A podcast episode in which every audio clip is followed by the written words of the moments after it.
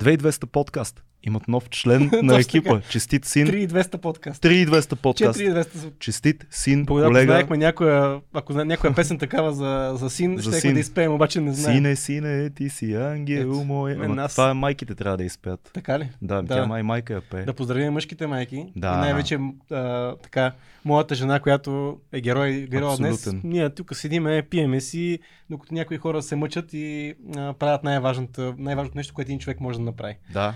Така че единствено само на Хриси мога да благодаря, че ме дари с един прекрасен син. Да се надяваме, че нашето приключение те първа започва и, И ще бъде много ние, и ние я поздравяваме, целият екип, прегръщаме я и да ти е жив и здрав, здрав Боян Цанов, жив и здрав мъжки, мъжка рожба. Мъжка рожба. Мъжка, аз се развълнувах даже на Еми, здраве. развълнувахме се. Какво? Пиеме е. японско уиски, На защото трябва като...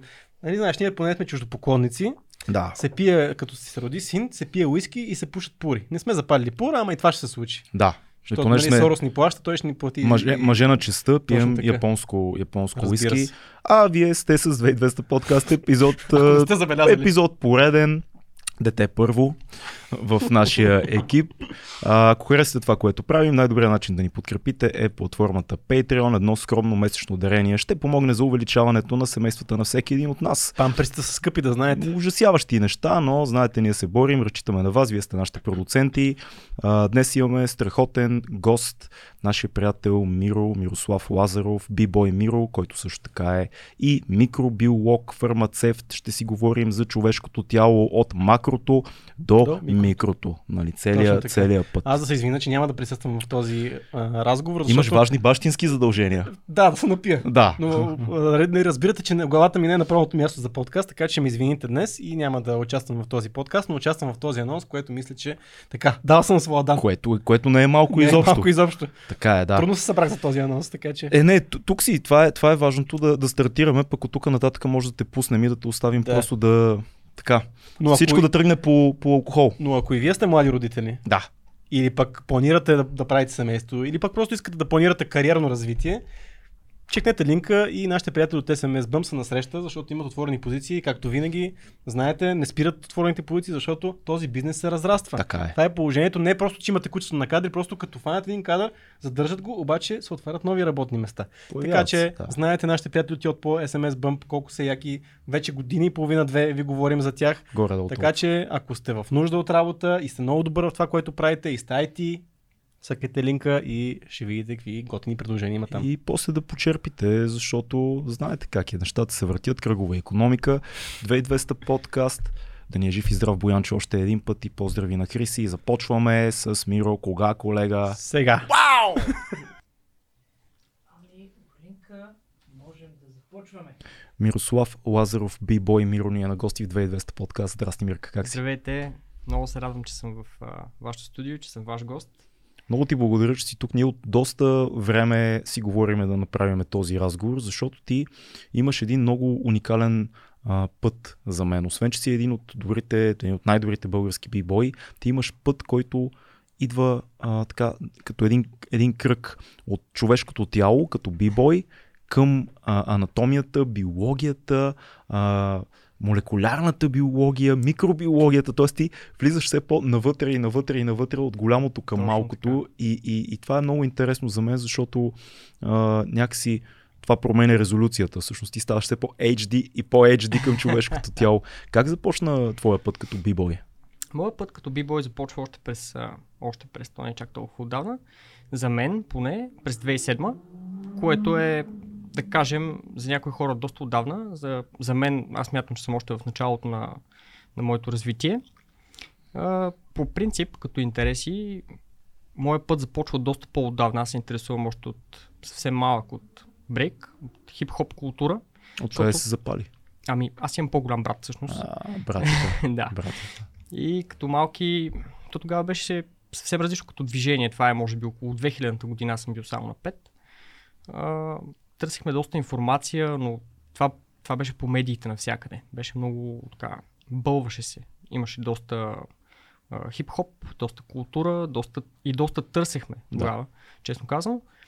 А, така че още тогава започнах да се интересувам. Много по-късно обаче започнах да се занимавам и разбрах, че всъщност това нещо може да бъде някъде поставено в зала. М. Аз си мисля, че това са просто хора, които се събират някъде да танцуват, да се забавляват. А, никъде не се тренира един вид, никъде не може някой да, да постави някакви основи. М. И аз съм от един квартал в... Също аз съм родом от Пазарчик. Shout out. За Пазарчик. Там съм от един квартал, който тогава не беше никак добре развит. Даже беше една такава доста враждебна среда, така да го наречем. Да. И с моите връзници много често се събирахме в квартала и се опитвахме да стоим на стойка на ръце. Стойка на ръце. Стойка на ръце тогава. Бил съм вече, може би, малко по-голям, може би около 12 годишен тогава. започнах. Насред враждебната среда Насред да се с Надолу с главата. главата. Да, надолу с главата. И а, имаше едно момче от нас тогава, което можеше повече от всички нас да издържи. Аз се чудех как така става това. И той ми каза тогава, че тренира при вече крут, от което съм, при No Out за моите хора от No Name. Масив респект. А, съответно на следващия ден, когато имах рожден ден, точно, това е през май, реших да отида в залата за първи път. Колко годишен си? На 12. На 12. И започвам да се занимавам от тогава на сериозно, от тогава вече насам не си спомням да съм пропускал тренировка. Как те отведе а, танца и изразяването на емоция и на позиция? Защото брейка е позиция, не е просто емоция, не е просто разказ, то е отношение към света, към човека срещу теб в батъла. Но как това те отведе към а, анатомията и интересът ти към човешкото тяло, как всъщност как, как това, което правиш, се случва? Защото всички, всички сме гледали брейк, всички, се, които не танцуваме, се изумяваме на това какво правите вие бибойте с човешкото тяло и колко много, колко много история може да мине през него, но то е изумително. Как това, то- този, този танц те отвежда към въпроса как се случва това, което Как прави? прораснало. Да. Ами, пътя всъщност не е чак толкова кратък. Първоначално, когато бях тинейджър, в тези години, по време на моето развитие в брейка, аз не бях особено насочен към науката, да не кажа даже изобщо. М. Бях палав тинейджър, който даже беше доста сериозен бунтар. М. както всички, които сме в а, хип-хоп културата, по някакъв начин сме търсили да бъдем различни, да бъдем бунт, да има няк- по някакъв начин да се изразим. Да. А танца е изразно средство, което не използва думи. Той използва други, други а, лостове, за да може един човек да се представи, да покаже себе си пред света или пред а, хора, които са от негов интерес или пък сцената, така да го наречем, както и да е. А, така че тогава изобщо не бях насочен към наука. Впоследствие обаче, тъй като танците са, особено пък брейка, има всъщност два вида танцори в брейка според мен, които едните от тях са често лесно подготвени и могат да стигнат до дадено движение по по-лесен път. Те изминават целият път до движението и могат лесно да го научат. Докато има и други хора, които са по-рисковите артисти, които не винаги са много подготвени, Аз бих бил такъв артист. Рисков артист. Не винаги са много подготвени и пробват неща, които са им Тоест, говориш над- за физическа подготовка. Не само физическа подготовка, двигателна, М. а, ментална или каквато и да е. В танците, танците са 50% материя и 50% мисъл. Окей. В танците има много мисъл, много повече отколкото изглежда. Те не Да. са само едно физическо действие. Тоест тяло, тялото изразява мисълта. Но всичко Често започва в мисълта. Често изразява и, Да. и емоции, често изразява момента. Много М. е важен момента, много е важно човек как се чувства в, в този момент, в който танцува. Как го е накарало да се почувства песента, М. как го е накарало да се почувства нещо, енергията, а, емоциите на хората, как емоциите на хората понякога също се приемат от танцорите. Много М. често. На тълпата около На теб. тълпата, на хората, които са зад мен. Когато правя батъл, се чувствам много по-силен, ако крюто ми е зад мен. Окей. Защото, когато говорим за крю, единицата не е чак толкова важна. По-важно е хората, които стоят зад мен. Ако Вау. правя батали едно в едно, един срещу един, може и да падна, но това не е особено важно. А когато правя крю срещу крю батали и аз трябва да участвам в този батъл, аз трябва да застана зад позицията на моето крю. Вие сте отбор. Точно така. А и не вашия- само аз. А във вашия случай а, в No Name, понеже аз знаеш, знаеш, че може би хората не знаят, но аз ви познавам доста добре, вие сте едно семейство, буквално. ние сме израснали като семейство. Голяма част от крюто в момента са също от моя квартал. М. Те постъпиха малко по една идея по-късно от мен, а, но те пък се развиват много по-бързо от мен. Аз бях от тези танцори, които са по-трудно развиващите се в, а, в брейка, защото бях много рисков. Да. Аз а, поемах много рискове, съответно това довеждаше до много контузии. Това ли те наведе към анатомичните ти интереси? О, да, определено. От от контузиите. Тоест, търсил си варианти как да се възстановиш по-бързо или как да се предпазиш и това те запали към анатомията. По-скоро не. Ами, Прекарвах време доста при...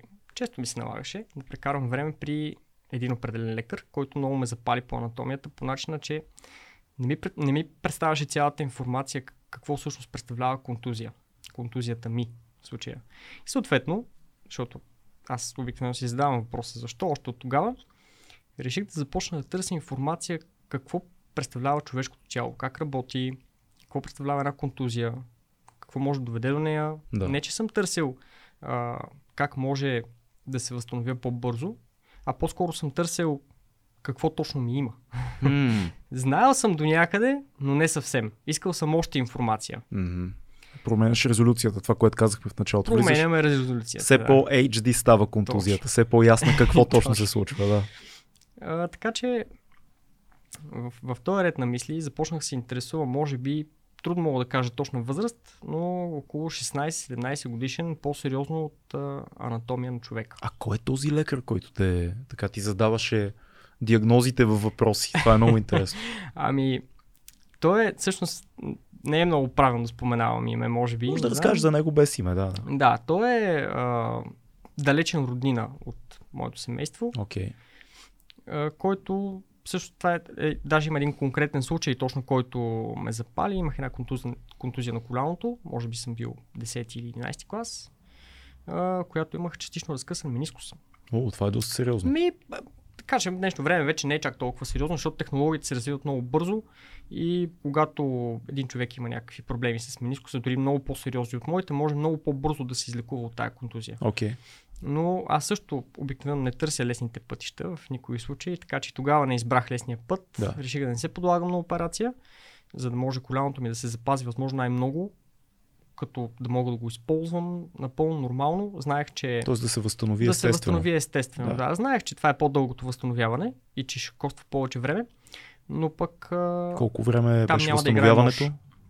възстанових се за около месец цял физически, след което имах 3 месеца рехабилитация с Окей, не, а, да. магнити. Не е да, чак около, толкова около много. 4 месеца. М. Ами зависи, защото ако е сега, ако го гледам в тая възраст, 4 месеца не е нещо особено. Но, Но, ако го гледам за тогава, на 16 17 годишен, а, 17, съм имал много сериозни проблеми с 4 вечност. месеца Да. да не танцувам, да не ходя на училище или каквото и да е. Да, да, да. А, и общо взето тогава започнах в, това, в този период от време. Получих първия си учебник по анатомия. Откъде? Ами, Леля ми ми го подари. А семейството ти като цяло свързано ли е с медицина или? не съвсем. Не съвсем. Защото каза, че лекар е далечен роднина, Леля Да. ти ти подаря учебник по анатомия. Има някаква нотка. Може би, никога не съм го разглеждал така, но може би те са много заинтересовани хора от нещата. Окей. Любопитни. Поставят си въпроси, да. Поставят въпроси към, към себе си и към обществото. Може би, не знам дали оттам съм придобил тая, този интерес или пък още от малък. Не мога да ви кажа точно, Мгм. но съм а, като цяло, според мен, един човек, който се занимава с наука, нали, лесно можем да го наречем учен, но това е а, доста така Общо. общо казано учен точно. Понякога учените са просто хората, които търсят информация, които се задават въпроса защо, но не просто да се питаме защо, ами да се задълбочим в този въпрос, да, да намерим къде е първоизвора на информацията. Ако търсим а, смисъла на нещо, или въобще на каквото и да е, имах един преподавател по анатомия, всъщност той ми беше и ментор в университета, а, доктор Тнешев, Shoutout. той казваше, ако не знаем как работи нашето тяло, ако не знаем как работи човешкото ни тяло, не ни трябва да знаем нищо друго, защото не знаем нищо. М, Да. Все пак това е като да живеем в а, едно жилище, в което нямаме никакви мебели, ако не знаем кое как работи. И не знаем коя Как да стая го къде е, едно не няма ток, тъмно Да. е, не може да се движим, да, Не абсолютно. можем да си използваме нещо, което, е, което ние имаме. А дори това е нещо по-задълбочено, защото това ни е нашето тяло, това е нашия храм. Добре, само но дом. този учебник по анатомия, на който ти попадаш, който ти подарява леля ти, за много хора това, нали, окей, учебник по анатомия, повечето момчета ще го разгледат, че казват, ах, това е абсолютно, абсолютно безумно нещо, аз да седна да уча тук тъкани, сухожилия и, и така нататък. Но, но ти си продължил. Тоест това О, не да, те е продължих. отказало. Продължих, защото първоначално се интересувах от отделни части, фрагменти на човешкото тяло. Някоя става, коляно, раменна става, сухожилие, мускули. Практични, неща. практични въпроси за един, неща, за един да. бибой. Да, абсолютно приложими. Към контузиите. Абсолютно приложими. Като обаче в последствие това далеч не ми беше достатъчно, защото преди всяко, в, в този учебник, а, преди всяко обяснение има като въведение. М, Това във- въведение понякога доста добре разпалва. Както са всъщност и танците. Окей. В, в брейкинга има, първо имаме топ-рок, танцуваме горе, това привлича внимание, това показва, че ще направим нещо. Готови ли сте? Повечето хора могат да определят дали един по-опитните танцори могат да определят дали един бибой е добър бибой само по топ-рок. Факт. Можем да имаме очаквания той какво ще направи, ако той се справя добре в топ-рок. Да. Това е същото. Ако имаме информация, която да ни запали, ако имаме човек, който ни насочи към, към информацията по определен начин, да ни привлече вниманието, най-вероятно, даже не най-вероятно, ами със сигурност ще се поразровим и по-дълбоко. Това е а, увода на една книга. Когато четеш нещо, наскоро четох, пре, препрочитах а, а, Шекспир, препрочитах Крал Лир, който бях чел преди известно време и имаше една толкова хубава уводна част на един професор, който обясняваше наново за какво да дебнем в, а, в Крал Лир. Я. Е, Внимавайте за този персонаж и за този, и за този момент, в който става това. Това може би значи, но не е много сигурно. Има много тълкователи, които. А вие какво мислите? И ти, четейки увода, много хора пропускат увода на книгите, между другото, което и аз правех по-рано. М. Увода те запалва. Буквално ти кажеш, о, нямам търпение, айде вече да, да отида и аз да се гмурна в, в това море. Предполагам, че по този начин ти е подействало Може би да. встъпителната част би на, да. на учебника по анатомия. За, за, накарало ме да си задавам въпроси. Да. Защо нещо е така, да. например. След което започнах се зад- задълбочавам в а, теми, които тогава не са ми били работа. Аз се интересувах предимно от а, контузии мои, Интересувах се от контузия, много хубаво. Миро. Това е... като обаче в последствие а, започнах да се задълбавам по-надълбоко и разбрах, че има много други части на тялото, Резолюцията участват, още веднъж се променя. за които трябва да се грижим превентивно. Ага. които да не, да не, да не сме тези танцори, които могат да допуснат грешки а, и така от танцор, който предприема повече рискове, започнах да преминавам към танцор, който не предприема чак толкова много рискове, по-скоро пробва да, да, да стигне до по-дългия път, обаче по-качествения път до дадено М. движение или до дадено разбиране, защото танците са само част от нещата. Те са само само едно нещо като огледало на един човек всъщност. Като възможност какво да направиш, като умение Като, като умение, и да. като потенциал на като тялото. умение, но то е представяне всъщност на, на, на разбирането на един човек за нещата. Така Окей. мисля аз. Окей, това е много интересно. А кое беше много ми е интересно първото нещо, което така, или първото голямо нещо, което четейки учебника по анатомия те удари по главата? И си каза, о, окей, това е така. Имаш ли такъв момент? Може би трудно ми е да кажа точно кой, защото обикновено в анатомията се говори много точно. Там има много сериозна подредба. Да. точно в анатомията. И може би това е нещо, което ме е накарало да се науча на, на подредба. Подредбата всъщност е важно за всеки един човек, нещо важно за всеки един човек в чисто в ежедневието му. Нали, Ако един човек е достатъчно подреден, той може лесно да си подреди ангажиментите, лесно да си подреди всичко, което зависи от него и да се справи с много повече неща. Така е. Така че ако един човек се занимава с нещо, което е с огромна информация, например в а, анатомията последната одобрена номенклатура, номенклатурата е, а, така да го наречем, терминология, която има даден и определен ред от латински наименования. Тя съдържа 5500 думи на латински, които озаглавяват или така да се каже наименуват всяка една отделна съставна част на тялото. Като костни структури, като ставни структури, сухожилни елементи, мускули, органи, най-различни други неща. Всичко това е включено в тая номенклатура. Тя е прията през 1965 година в Нью Йорк. Се казва Нью Йоркска номенклатура. За да се запознае един човек с една такава подредба, това е много широко, широко понятие. 5000 и колко каза? 5500 думи се държа. на латински. 5500 думи. Това са термини, които изг... се използват за, за изграждането, за именуването на отделните връзки в човешкото тяло. Точно така. На всички нива. Което Кости, всъщност- мускули, сухожилия и така нататък. улеснява анатомите. Защото когато говорят различни лекари, например, Мгм. ако те прилагат а, анатомия в дадено действие, операция или някаква намеса, ако са различно говорящи като език, Да. една такава номенклатура, която е на латински, изключва разговор в а, нали, идеята за различието в езиците. Има ли, Няма има ли популярен термин от тази номенклатура, който всички знаем?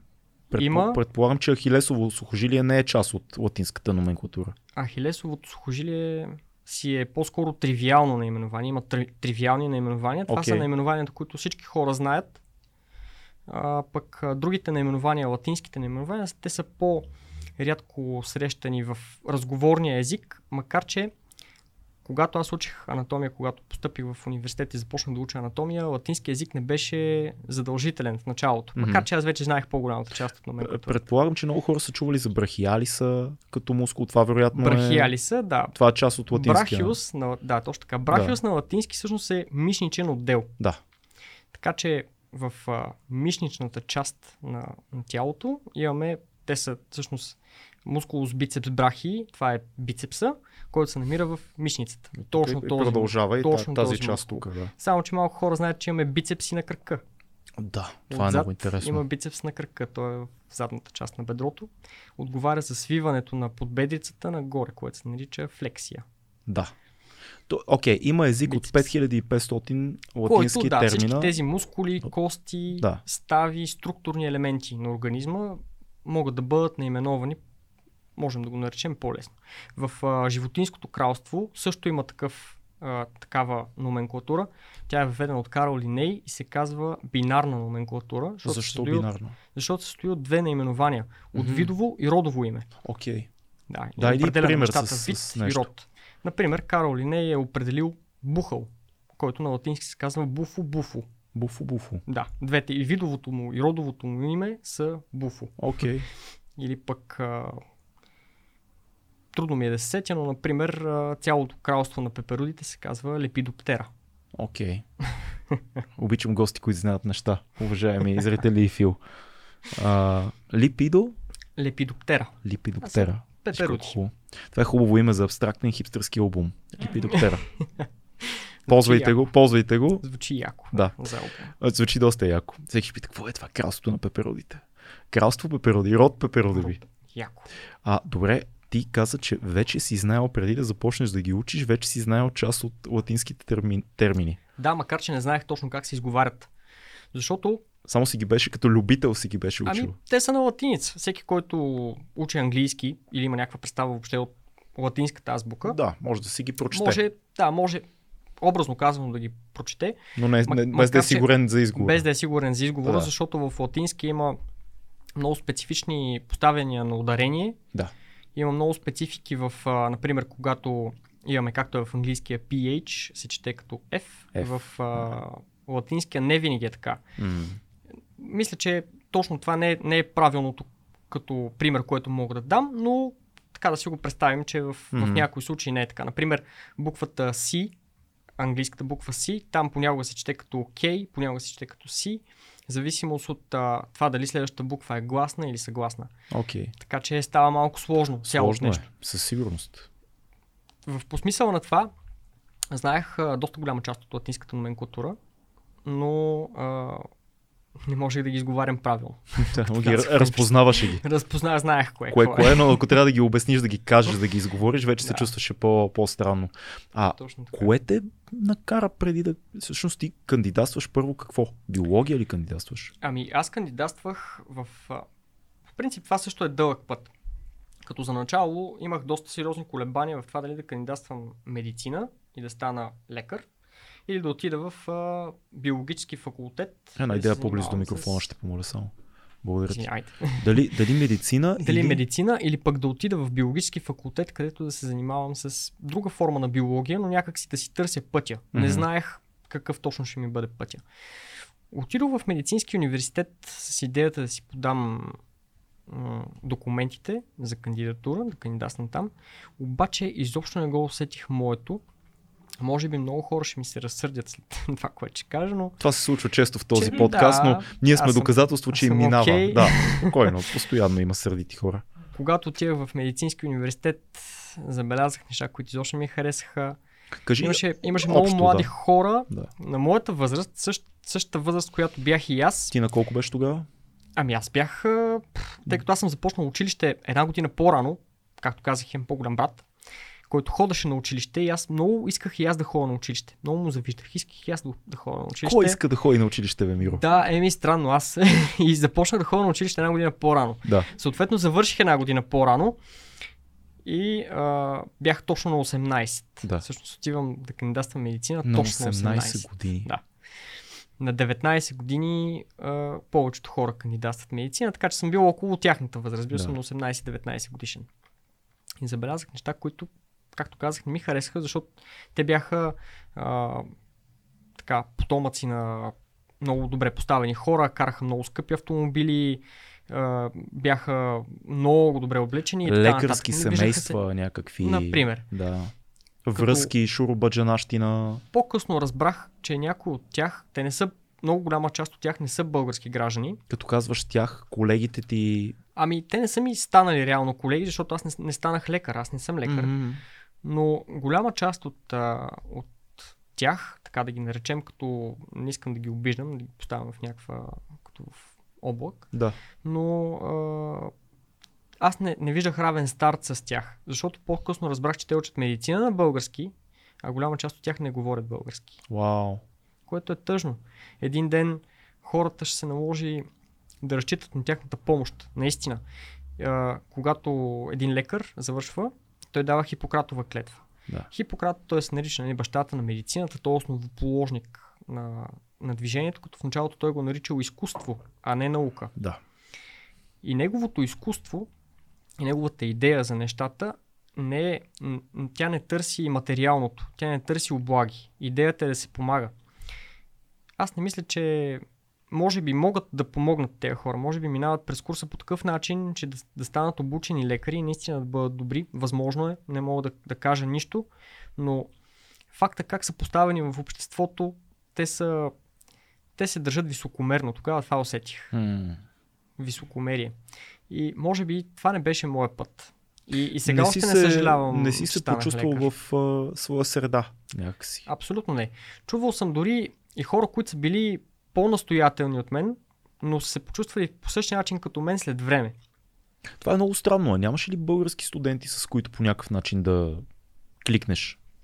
Имаше, имало е. Аз винаги съм контактувал Мгм. и с а, други хора, които сега са лекари. Аз имам приятели, които са лекари, а, които имат подобно мнение като моето за нещата, след като вече са изкарали курса и са станали лекари. Някои от тях са много добри лекари дори, всъщност, а, но са го постигнали с а, то естествено в едно висше образование, каквото и да е то, има много препани камъни, има много подводни камъни, които човек трябва да бъде много добре запознат с тях.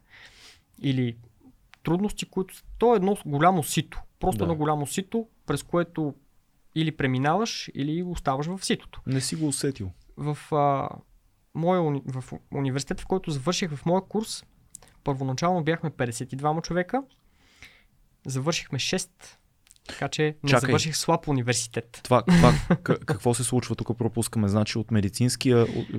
Кандидатстваш медицина, Не, не, даже не кандидат. чудиш се дали. Даже не си се. документите. Окей. Подавах си документите в Пловдивски университет. Така. Като да си търся пътя в една съвсем различна посока. Биология. Не знаех къде отивам.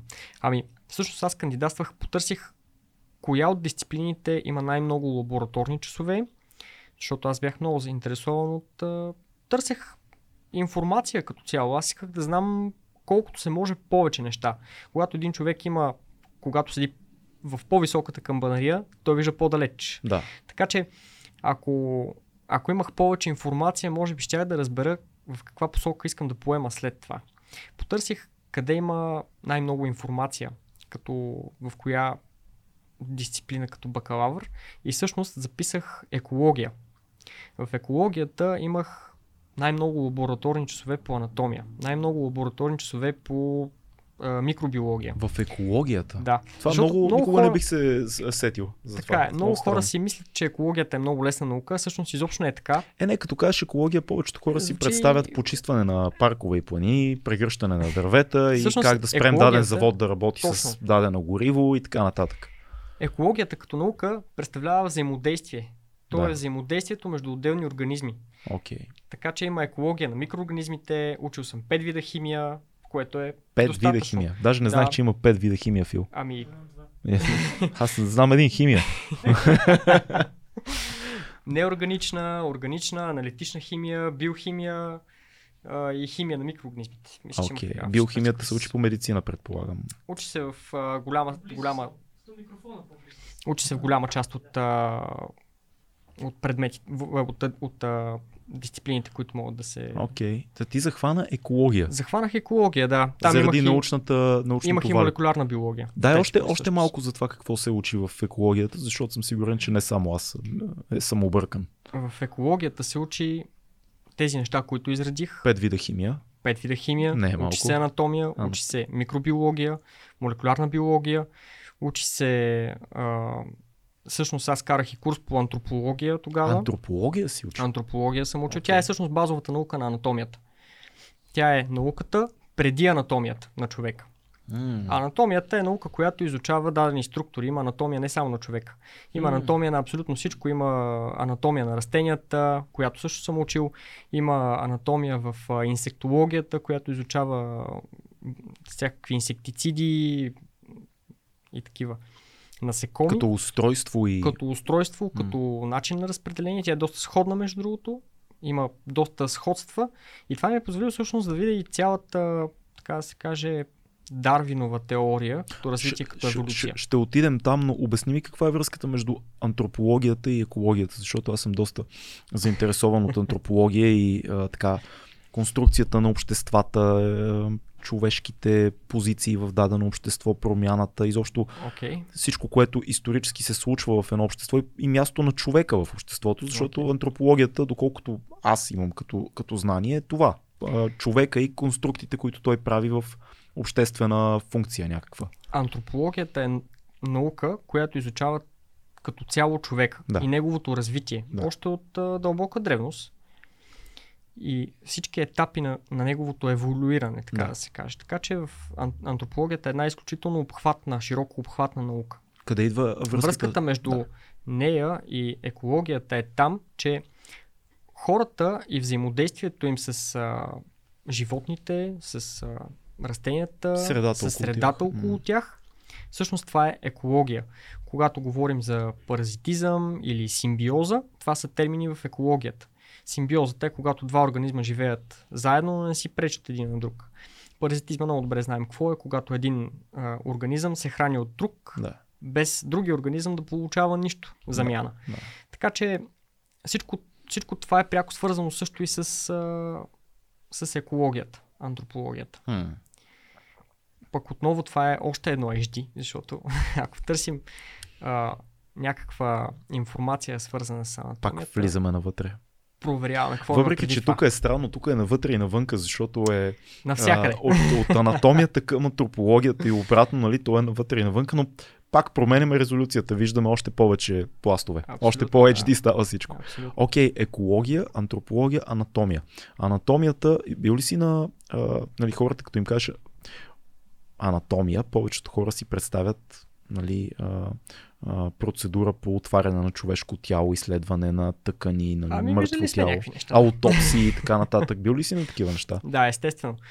когато... Питам те, защото а, майка ми има рожден ден днес, поздравявам я. Да, тя да, е лекар, 30 и кусор, може би 40 Тесно. години вече е, стаж като лекар-педиатър. Тя ми е разказвала а, за а, часовете и по, по анатомия и за аутопсиите, които са правили в медицинския университет.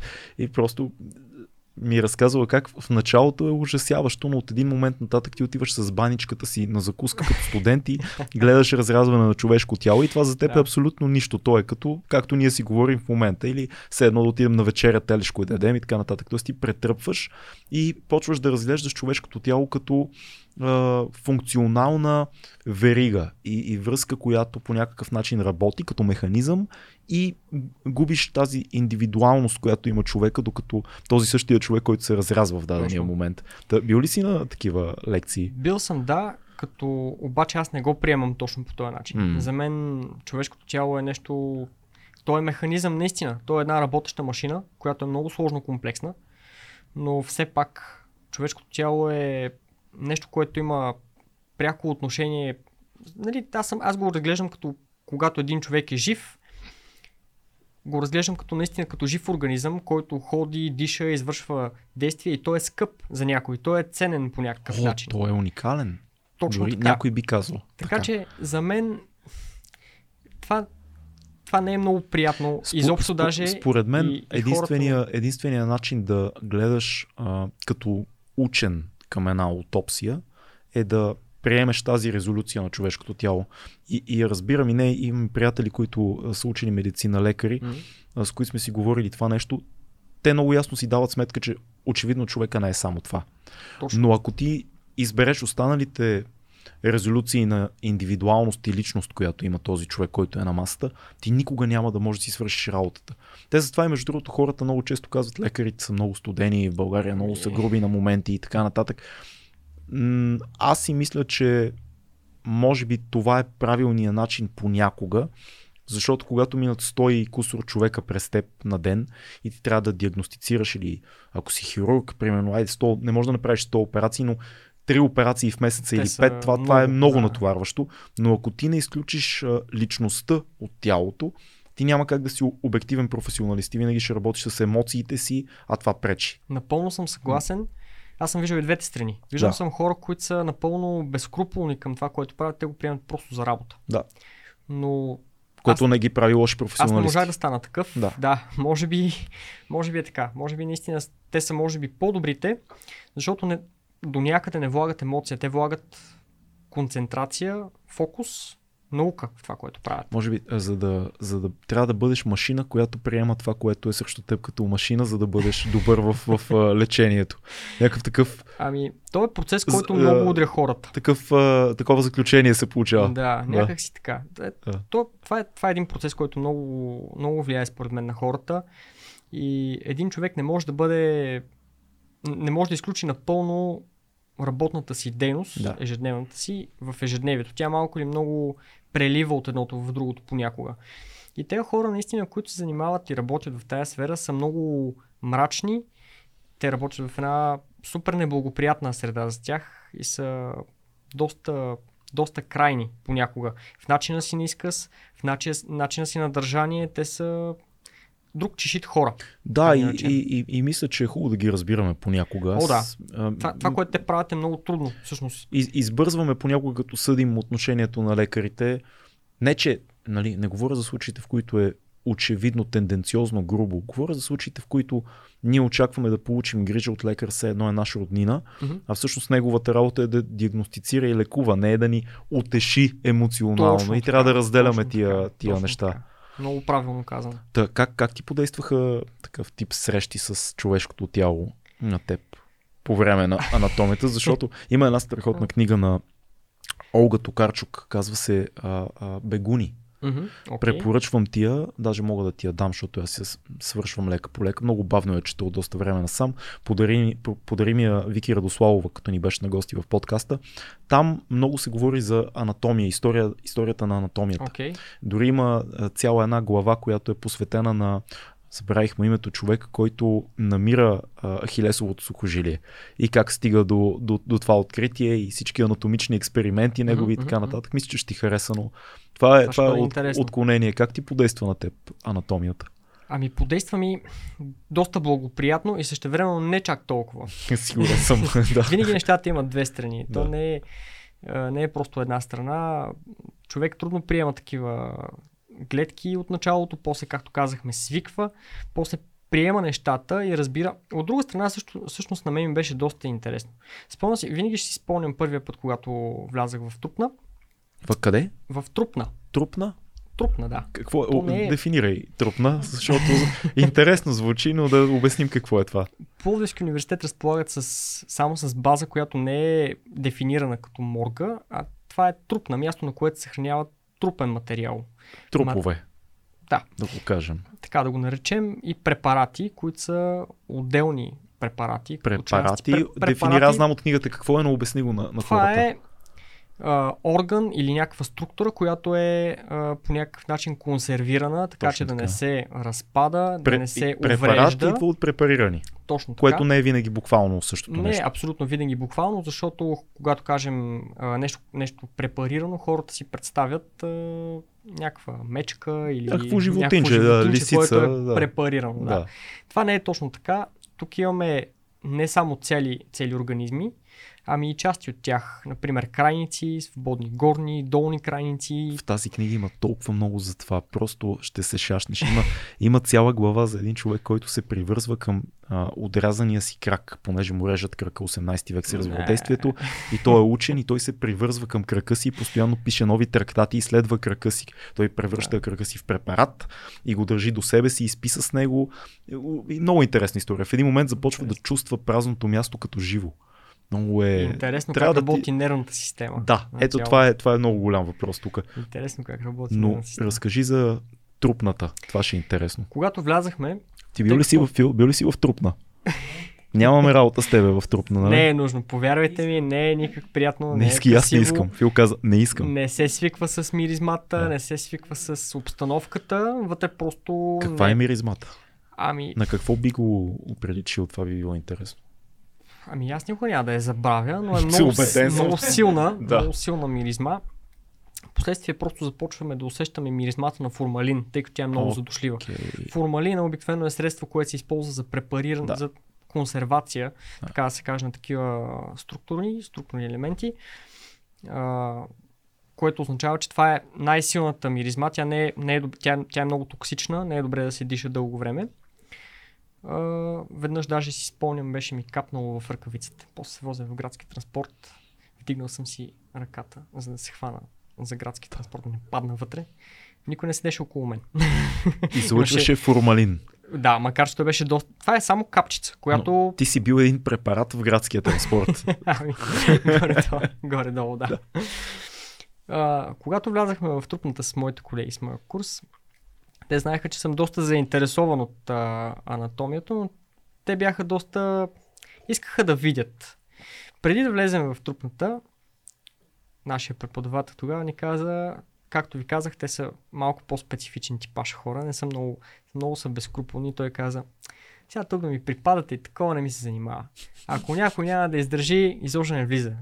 Така че преценете си вие. Топката е във вас. На ваша Да. отговорност. Влизате. Да. Влиза се в. Между другото, това може би е надпис, който трябва да изпишат на, на трупната. Тук се влиза на твоя отговорност. А, ако си решите, влезте си. Като в Данте вят надежда, тук всяка оставете, но, но на ваша отговорност трупната отваря врати. Да. Да. Влязахме вътре. Голяма част от моите колеги тогава не бяха особено заинтересовани. Обаче искаха да видят. Те не знаят, според мен тогава не са знаели какво точно ще гледат. Повърна ли някой? изглежда. Ами не, те просто излязаха много бързо. Сто- да. Застанаха най-отпред като една редица, искаха всички да видят какво ще се случи. Ние разглеждахме свободен горен крайник и свободен долен крайник. А Това какво, крак какво значи това? Крак и ръка. Крак и ръка. Свободен долен Които- и свободен да, горен. които нямаха, нямаха кожа, нямаха горния слой. Имаше цялата мускулатура, която е, Фил не повръщай. която е част от този препарат. Да. Цяла, цялата можеше да се проследи. Тоест да разгледате, целта е да се разгледа структурата. Да, в първите упражнения по анатомия се разглежда опорно-двигателна система. Опорно-двигателната система включва мускули, кости и стави. Ти като бибой имаш ли включвания по време на това да си кажеш, а Имах. това като правя така, това, това мърда така, окей. На мен ми беше по-скоро много интересно, защото аз никога не бях виждал такова нещо. Бях много чел, обаче, когато един човек чете, той може само да си представя. И предполагам, че много рисунки, снимки и така нататък. Рисунки, снимки, да, и най-различни а, иллюстрации, Да. но никога не бях виждал на живо Да. тогава. И съответно, за, за един такъв човек, нали, тогава интереса по-скоро наделява пред това, да, пред това каква е гледката, пред това каква е картинката. Тя не е особено приятна, особено Не. когато в последствие разберем, като излезе, това става обикновено, като излезем от топната, разбираме, че всъщност и ние имаме всички тия неща, които сега сме ги видяли. Преди това не ни е изглеждало така. Да, Но това всъщност и ние го имаме и то работи. толкова е странно човек, човека да. как като погледне нещо такова и не го свърза с себе си. Да, като обаче външен после започва. предмет е. После започва. Okay. И разбираме колко ни е ценно човешкото тяло, как ние трябва да си го пазим, как трябва да се грижим за него, защото никой друг няма да се погрижи толкова добре за нашето тяло, колкото ние можем да се погрижим. М, Никой не е в обувките на, на един човек. Той не знае, примерно, дадения друг човек, който му се оплаква, как точно се чувства. Защото думите не съдържат цялата информация, която искаме да предадем. Да, това е със сигурност е така. част от нея остава в нас. Така че, а, нали, доста, доста добре и описателно може да бъде за един човек, ако се сблъска с такава ситуация и същевременно няма да му е чак толкова приятно. Затова да ви казах, по-скоро нямате работа. Не, със сигурност не, не е за На мен всеки, не ми е било приятно. но нека, да, нека да го кажем така. А, Миро Лазаров 2022 нямате работа в трупната. Нямате работа. не, не ходете там, освен ако не сте да много е запалени. Има вече вече сме доста на, в 21 век Има живеем. 3D е много- модели. Има 3D Да. модели, има атласи, Да. атласи по анатомия, които служат за обучителна дейност. В тях има снимки, картинки, може да се види всичко както е. Не е необходимо да се, за мен поне аз така мисля, не е необходимо да се ходи в... а, Може би до някъде е необходимо, ако човек наистина иска да се занимава с това като, като практическа дейност. Ако в някой, някой момент той иска да се развива, да се занимава с, с тая, тая дейност научно или... Кажи го на бедния Леонардо да Винчи и останалите художници от Ренесанса, които знаеш, че нелегално са вадали а, тела от гробищата и са ги разфасовали и са правили нелегални аутопсии, просто за да видят как изглежда тялото, за Те да могат да, от интерес. да нарисуват брахиалиса. Нали? За да Точно. може брахиалиса да излезе в картина или в скулптура. Това е Точно. Много важен момент и, и е много възхитително за, за мен и за теб като творци и за Фил, защото ние се занимаваме с изкуство всички тук. До такава степен ти да си задълбал в изкуството си, че ти да кажеш отивам да изкопая от гробището тяло, Това ми звучи много ще страшно. го отворим в мазето и ще разгледаме как ръката функционира и Работи. кой мускул пропускаме ние, когато го рисуваме. Мисля, че много от а, нас, колеги, ако гледате колеги, които снимаме и се занимаваме с изкуство, не бихме стигнали до тази крайност. Епизодът ти е доста дълбоко. Този, този, еп- да, този епизод е доста дарк, но мисля, че не бихме стигнали. Да. Трябва да си много зарибен в, в това да Да. искаш да нарисуваш човешкото тяло, за да изкопаеш И аз така мисля. Тъдъм, тъдъм. тъдъм. Много дарк стана този епизод, между другото. Да. Това е интересно. Добре, на къде ни отвежда а, последствие екологията? Дай да поговорим малко за Дарвин, докато сме тук. Дарвина, В твоя път. всъщност, аз съм учил и теория на еволюцията, Да. която е доста интересна наука, която изучава там пет, има пет основни теории, но както и де. Дарвиновата теория, като всички теории за развитието на, на човечеството, защото ние не знаем реално откъде идваме все още, тя си е, тя си е даденост, но от, ако, ако разгледаме всички организми, от насекоми, минем през а, земноводни, вичуги, птици и така нататък, ние можем да видим доста сходства до човек. Което всъщност ми е, може би, може би, начина по който се е развивало това нещо като наука, може би начина по това, че избрах аз ек- екологията, това е започнало още повече да ми а, подсилва интереса към науката. Ако бях влязал просто в медицински университет и бях станал лекар, вероятно щях да се мобилизирам в една посока, в една пътека, която просто да извървя. Може тя да не е моята, но щях да я измина цялата, да Стру, кажем. струва ми се, че са две различни неща. Интереса към това да помагаш на човек, който има Също. дадено състояние, болестно състояние и интереса към въпроса чисто научно и задълбаването. И може Точно. би това, което имам като заключение от това, което ми казваш до тук за твоя път е, че твоя интерес по-скоро е бил в големите въпроси, които науката задава и които нямат своя отговор все още, Точно, отколкото точно. просто окей, знам тези неща, сега се посвещавам да помагам. В което според мен няма, няма нищо лошо и, и това са два различни пътя. Абсолютно съм съгласен. Са, Да. свързани са, но са Всъщност, моят различни. път беше точно такъв. Да. По-скоро за задаването на въпроси. По-скоро търсенето на информация. Аз тогава съм бил много далеч, естествено, от, а, от въпросите, които сега се задават днешно време, на които се търси отговор, защото те са много, тогава са били много сложни, за да ги разбера. Аз още не съм бил на някакво сериозно ниво. Впоследствие вече, когато един човек се развива в тясно специализира дадена посока, може да търси повече информация в, в една определена посока. Тогава вече той може да достигне до някакви въпроси, които са в днешно време. Тогава съм бил по-скоро хаотичен. Стрелял съм в Е, тъмното. да, да, опитвал си, опитвал си си пътя реално, насляпо малко, но, Абсолютно. но, си, но си бил воден от идеята за тези въпроси. Дай да, Да. поговорим малко за, за теорията на Дарвин, защото това е много интересна тема. Окей. На мен ми се струва, че а, в науката, която в момента доминира а, 21 век и, и това, в което ние сме родени, а, Дарвиновата теория е вече станала нещо като абсолютна религия. Тоест това е нещо по което се дефинира цялата останала наука. Но доколко е така? Има ли все още, задават ли се въпроси изпълнени с съмнения към, към теорията на Дарвин? И има ли а, нови изследвания и разработки, които поставят част от тази теория под въпрос? Разбира се. Значи има си цяло движение като теорията на Дарвин, хора, които абсолютно са, абсолютно вярват в това нещо. Аз не съм един от тях. А ти не си, А, не си дървенист, Не, реално. не, не съм Това никак даже. Но има хора, които са пряко насочени към, към Дарвиновата теория. Има и много изследвания, които даже, например, в съвсем наскоро имаше едно проучване, което вече като молекулярен биолог, мога да кажа. Като магистър. Да, като магистър Да, по молекулярна да. биология се интересувам най-вече от молекулярната биология. В момента най-много проучвания са насочени към сложни думи, секвениране на целия човешки геном. Преведи като за 4 годишен. Ами, всъщност превода Визирам като за себе си. 4 годишен Да. и той няма да е много лесен, ще стане за много дълго време. Но мога да го обясня в а, по-така, с по-прости думички. Нашия геном, което е цялата ДНК верига, се състои от много гени, които също се състоят от много а, азотни бази, М. които създават код. Да. Така да го наречем. ДНК кода. ДНК кода. То е буквичките. буквичките. Известен като кода с буквичките, Кода с, с буквички. с милиардите комбинации. Да. Този код с буквички при нас в човешкото тяло е супер дълъг. Да. И не е много лесно да се разчете целия. Ако знаем целия код, ще имаме много добра информация откъде произлизаме, а, болестни състояния, ще могат да се лекуват много болести, които за момента са нелечими. Това ще ни даде изключително много информация на науката като цяло.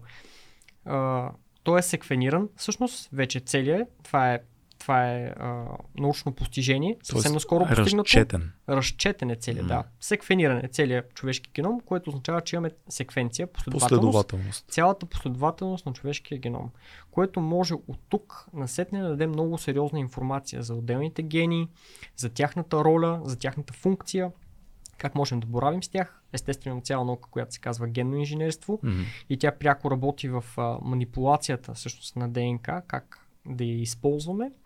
Така че за в бъдеще се очакват много интересни, така смятам, така се надявам, тази информация да се използва и за бъдеще тази информация да се използва за добро. Как, най-вече. това, как това контрастира на теорията на Дарвин? Дарвиновата Ами, теория. Като контраст всъщност тя е, аз бих казал, че е пряко свързана. Мгм. Защото ако се направи същото секвениране на организми, които са по а, пре- предходните като, като организми в Дарвиновата теория, нали, ако, както, както обясних, а, да ги погледнем още от насекоми, от безгръбначни, после гръбначни животни, земноводни, влечуги. Ако, ако можем да секвенираме отделните групи животни, най-вероятно можем да търсим сходства. Ако се търсят сходства, можем да докажем, че всъщност Дарвиновата теория е факт и няма, да, няма нужда да се чудим откъде произлизаме. Но ти каза, че не си фен на Дарвиновата теория. Ами да, не съвсем. Защо? Това е интересно. Защото като цяло в а, всяка теория, да ги наречем теории, за нашия происход има дупчици. Мгм. Дупчици, които са още неясни. Теория не е хипотеза, теорията е нещо подкрепено с факти. Да. Хипотезата е нещо, което смятаме, но не знаем дали е точно така. Точно така. Щом е теория, значи за всяка една от теориите, те са пет теории, има там теория за панспермията, теори... да, Дарвиновата теория, теория, че произлизаме от растенията, има такава теория. Всъщност са пет, може да се проверят. А, във всяка една от тях има данни, които ги потвърждават, че наистина може да е така, но и същевременно няма как хората да произлизаме от пет различни места. Ние произлизаме от едно. Тоест една е вярна. Така че една Няма е как вярната. и, петте да съществуват. Още нямаме достатъчно информация, за да кажем това е. Кажи ми къде е. виждаш ти дупките в... А, кои са за теб важните дупки в теорията на Дарвин? Защото а, говорим за нея, ще ми разкажеш за растенията, това ми е много интересно, но говорим за Дарвиновата теория, защото тя е най-мейнстрим. Реално е най-популярна. Но... в момента да. Ами последните може би 100 години, ако теглим чертата. Но кои са дупките, които ти като а, молекулярен биолог и като човек, който е част от науката, вижда, които аз не виждам, примерно? Окей. Като цяло, ако го погледнем Дарвиновата теория в, във връзка с другите науки, информацията, която, която имам от другите науки, например, ако се поставим Дарвино, Дарвиновата теория и я погледнем към антропологично как човек се развивал от, от дълбока древност, имало е много етапи, през които човек е преминал като развитие. Например, един конкретен случай има едно развитие на центъра на Брока. Това е отдел, фрагмент от мозъка, който се намира най-отпред в фронталния лоб. Той отговаря за нашата, нашата членоразделна реч. Окей. Той отговаря за това ние да говорим, да казваме отделните думи като словоред. Окей. Кът, ако го гледаме а, като хронология, малко преди това хората са намерили огъня, което означава, че те са можели да приготвят месо, да си готвят, Да. което им е дало достатъчно хранителни вещества този център да се развие. И се смята, че а, ако, ако го гледаме така, че храната ни е помогнала ние да добавим начина си и, и, и възможността да говорим. Като а, ако вече задълбочим това цялото виждане, хората са имали и животните преди тях са имали също такива ключови позиции, които са им помогнали да прескочат в следващия етап.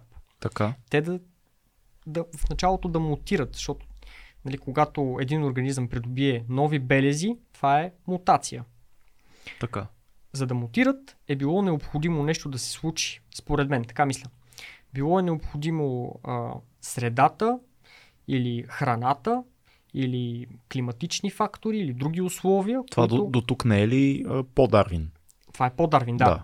Но това, което ми липсва на мен в Дарвиновата теория Мгм. е, че всички тези фрагменти, за които знаем за човек и неговото развитие, защото сме разгледали антропология, намерени са скелети, те са изследвани, Мгм. получили сме информация с данни и доказателства. Това, което е при животните го нямаме. Е, При животните не знаем кога маймуната започва да става пряко човек. Макар, че разликата в генома между а, шимпанзето, човекоподобното шимпанзе и човек е много Два- малка. 2% ли колко беше? Ами нещо такова? 1,8 е всъщност. 1,8, да. Между горилата и човек е едно, всъщност даже шимпанзето 1,2, между горилата и човек е 1,8, Да, мисля, че шимпанзето е реално по-близо до, което, до да, нас. което е много малко. Да, Много малко зависи от гледната точка. така. да, да, да. Зависи от гледната точка, защото един Виж, маймунката, нашият тотем те гледа умно там. Ние тук обичаме маймунките. Супер. Да, т- добре, т.е. пак не разбирам, кое ти, кое ти липсва? Липсва ти връзката... Липсват ми данните как животните Мгм. са преминали от една фаза в друга фаза. Как те са преминали от, а, от а, влечуги в а, птици. Нали, там е намерен един скелет, който доказва нещо, но Не ти е някъде, някъде липсва информация. Не е, поне не е стигнало до мен такава сензация, че да кажа, аха, това е нещо, в което сигурен съм, че мога да повярвам. А, смятам, че някъде може да има такива данни, смятам, че някой може да работи по, по тая интересна тема, даже съм сигурен, но просто не съм се интересувал пряко от нея. А, окей, какви, какъв тип данни биха били убедителни? Тоест, какво е това нещо, което ако науката го как се ще да каже, изрови. Изрови, Но да. то, то си е буквално То си е изрови, буквално защото е изравя. да. Трябва да Ако изрови нещо такова, фосили, да. какво би било това нещо? Как, а, защото, знаеш, между маймуната и човека има а, астралопитек, неандерталец и т.н. Мисля, че са 5 или 6 или колко са под видовете Има преди. много. Има Хайдълберски човек, Да. има... Наскоро пак Homo имаше едно, едно откритие голямо, но не си спомням вече как се казваше, но има а, все повече Има- и повече се налага теорията, че те са били а, е, на, понякога едновременно на различни части Мгм, на, на, на Земята и не са се развивали в линейна, нали, ние си ги представяме от единия към другия, но всъщност това са били групи, които са воювали за територия и за влияние понякога на една и съща част от света, но какво, какво е това нещо, което би кое, кое е това, което ти липсва? По-конкретно. Примерно, Ами- какво ако се намери хипотетично, Нещо, което е би работила близо теорията? до... Има, има една, един много интересен фосил, който се казва бебето от Таунг. Мисля, че така се казваше града. А, може да се провери. Това е, Ще може го би, проверим и сега. От от Таунг. Мисля, че така Таунг. се казва. Да, това е Таун. най- най-стария, един от най- така, най-близкото, което е между човекоподобното и наистина сегашния човек, изправения човек. Една студентка всъщност вижда един такъв череп на, в дома на нейн приятел и започва да търси информация към, към него, защото той е доста интересен, доста различен Мгм. от а, това, което тя е виждала до сега, тъй като тя е била студентка по антропология, пита нейния преподавател и така нататък. Историята е доста интересна. Споменавали сме я по антропология. Да. Търси доста информация в тая насока, но в последствие то даже има доста разработки за това какво е представлявало като, като екземпляр намерения фосил. Казва се детето. Детето. Дете- да. дете То, е, то е било Таунг. дете, да, Да. Таунг. И, Или а, таунг бебе. Има го и така. бебе, да, да. може би да. Да, Окей. с Та-У-Н-Г. Та Да, УНГ, уважаеми зрители и Може би аз слушатели, не го изговарям бийте, бийте един Google, Та. УНГ. Има много картинки, информации, които ние гледаме. Това е интересен случай. Може би ако, ако Та къде, каква е ролята на това дете от таунг? Ами, то е може би пряката връзка между развитието от а, шимпанзето към М, човек. Защото вау. това е може би прехода, това прескачане. Тези, тези прескачания от вид в вид, придобиването на нови белези, може би ако някой насочи повече информация като учен и даде достатъчно факти, може би ще си кажа, да, това е, Много интересно. това е информацията, която ми трябваше за да кажа, аз произлизам от маймуна. Аз много, много така харесвам идеята, че млади учени имат съмнение към установени теории. Мисля, че това е много важно в науката. Винаги да имаш едно на ум за всичко, което е установено като дефолт.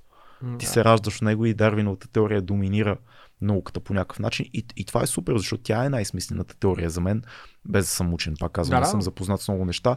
И, и най-логично звучи, някакси има най-много доказателства, но а, колко такива теории сме имали в науката изобщо, които в един момент си казваме, о, това изобщо не е така. Тоест ние сме живяли по съвсем а, с а, бул пред очите си в даден, в даден научен смисъл. Така че това е, това е правилното отношение, според мен и така трябва да бъде. Разкажи ми, моля те, за а, теорията а, как сме произлязли от растенията. Това ми стана много интересно. Ами тя Не знам за това. доста наскоро от а, дървета, които са намерени в природата, които имат а, лице в тях, които Сти, имат това звучи супер ню, такова New Age. Супер, да, New Age, макар че тя мисля, че е доста скоро намерена. Има, има цели учебници по Стига. теория на еволюцията, да, които са Вау. насочени към, към това нещо. Между другото, аз за нея съм най-малко запознат, защото и на мен ми струва доста, доста далеч от мен.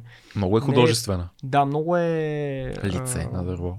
Лице на Как се казваше, когато разпознаваме човешки форми? Антромо... Антроморфизъм? Как се казваше бе Кое, фил? кое, кое? Когато разпознаваме човешки форми, примерно лицето на Марс.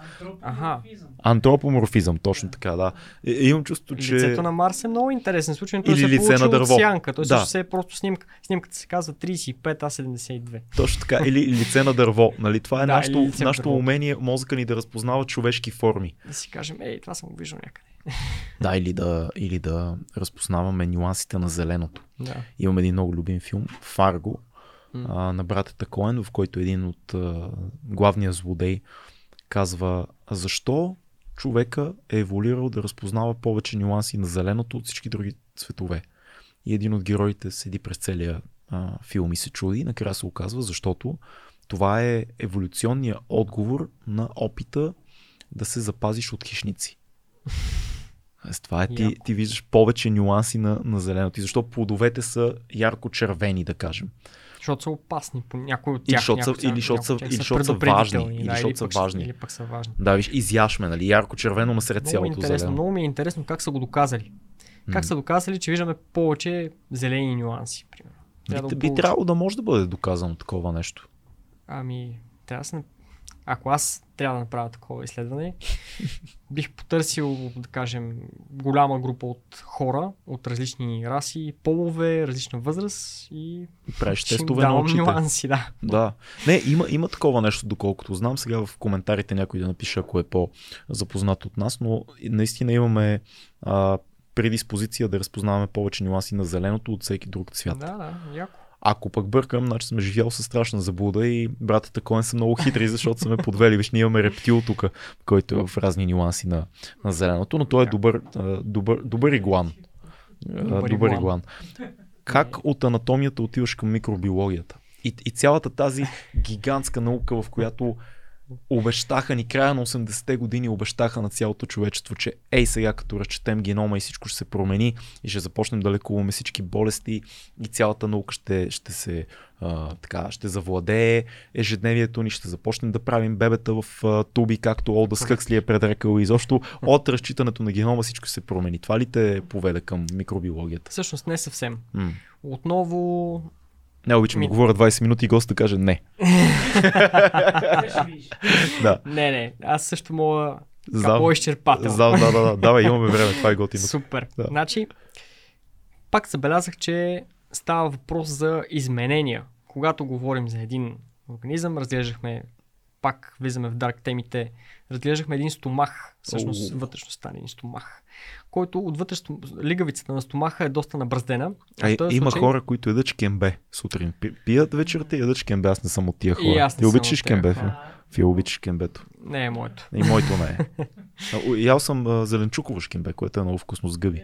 Съм пробвал, да. Супер, съм не викай, Чувал съм «Ъ, за брат». него, не съм го пробвал, не съм си. Много по-вкусно. Ще го пробвам. За мен, сега, на много дисреспект. Знам, че шкембето в България е религия. Моля ви, не се чувствайте така дискриминирани в този подкаст. Та, не. вие бяхте пред стомах. Точно така, стомах, който лигавицата на стомаха е много силно набраздена, в този случай не беше изобщо, беше даже много гладка. Което означава, че човека е имал неспособност да храносмила. И това се казва патология. Това означава, че има някакво изменение, което е причинено от някъде, идва от някъде нещо. Да. Най-много патология се причинява от, патологи... от а, такива микроорганизми, които са с някакво, някакво такова действие, които причиняват някаква патология. От микроорганизми. Микроорганизми, които причиняват патология, това са патогени. Окей. Което означава, че те причиняват инфекции, заболявания, някакви болезни състояния. А цялото това нещо, цялото това движение се изучава от микробиологията. Окей. Микробиологията е наука, която точно Карл Линей е възпрял. Той е казал, още сме прекалено млади, за да знаем какво се случва Да. като микробиология. Това е наука, която още не трябва да, да бърникаме в нея и той е забавил всъщност науката, развитието на микробиологията, може би с около 2 века. А, после идват доста учени, които поставят основите на микробиологията, например Луи Пастьор и там други хора, които са открили много неща, които се използват до 90% и днес. Мгм. И съответно преподавателя ми тогава, който беше много добър микробиолог, много, много добре ни насочи. Мен и мо... Ма, курс не чак толкова. Може би мен в микробиологията. И съответно, тъй като нали, търсех още по-малкото и още повече информация, много бързо прескочих и Мгм. отидох към молекулярната биология. Още веднъж си променил резолюцията. Още веднъж си промени ре- резолюцията, като този път вече отидох да стажувам в един а, институт, институт, който занимаваше пряко с генно инженерство, не само, той занимава с зеленчукови култури, но там също изолират гени, правят полимеразни верижни реакции, там съм правил много от тях. Още по PCR. HD от всичко, което преди още това. по-HD, още повече апаратура Да. и още по-задълбочено. Може би това е, така да го наречем, попрището на биологията. С какво се е занимаваш в момента? В момента се занимавам с а, трансфер и валидиране на технологии. Това е Обясни ми, моля те, пак като на знаеш, 4 годишен. когато имам една технология, кога, Така. която се разработва някъде. на Фармацевтична технология. Равнище. Да. Да. фармацевтична технология, която разработва някакъв лекарствен продукт или друг някакъв, някакво лекарство. Окей. Тя се разработва в лаборатория, след което преминава през един скейлъп, както се нарича, и минава в а, реално производство. Какво е scale-up? Тестове някакви? Скейлъп е момента, в който лабораторното изследване и някакво а, недостатъчно промишлено производство, Мгм. то е още в а, начален стадий, провеждат се изследвания и изпитвания и вече имаме достатъчно информация за него, че то е безопасно, ефективно, може да служи добре на хората. Мгм.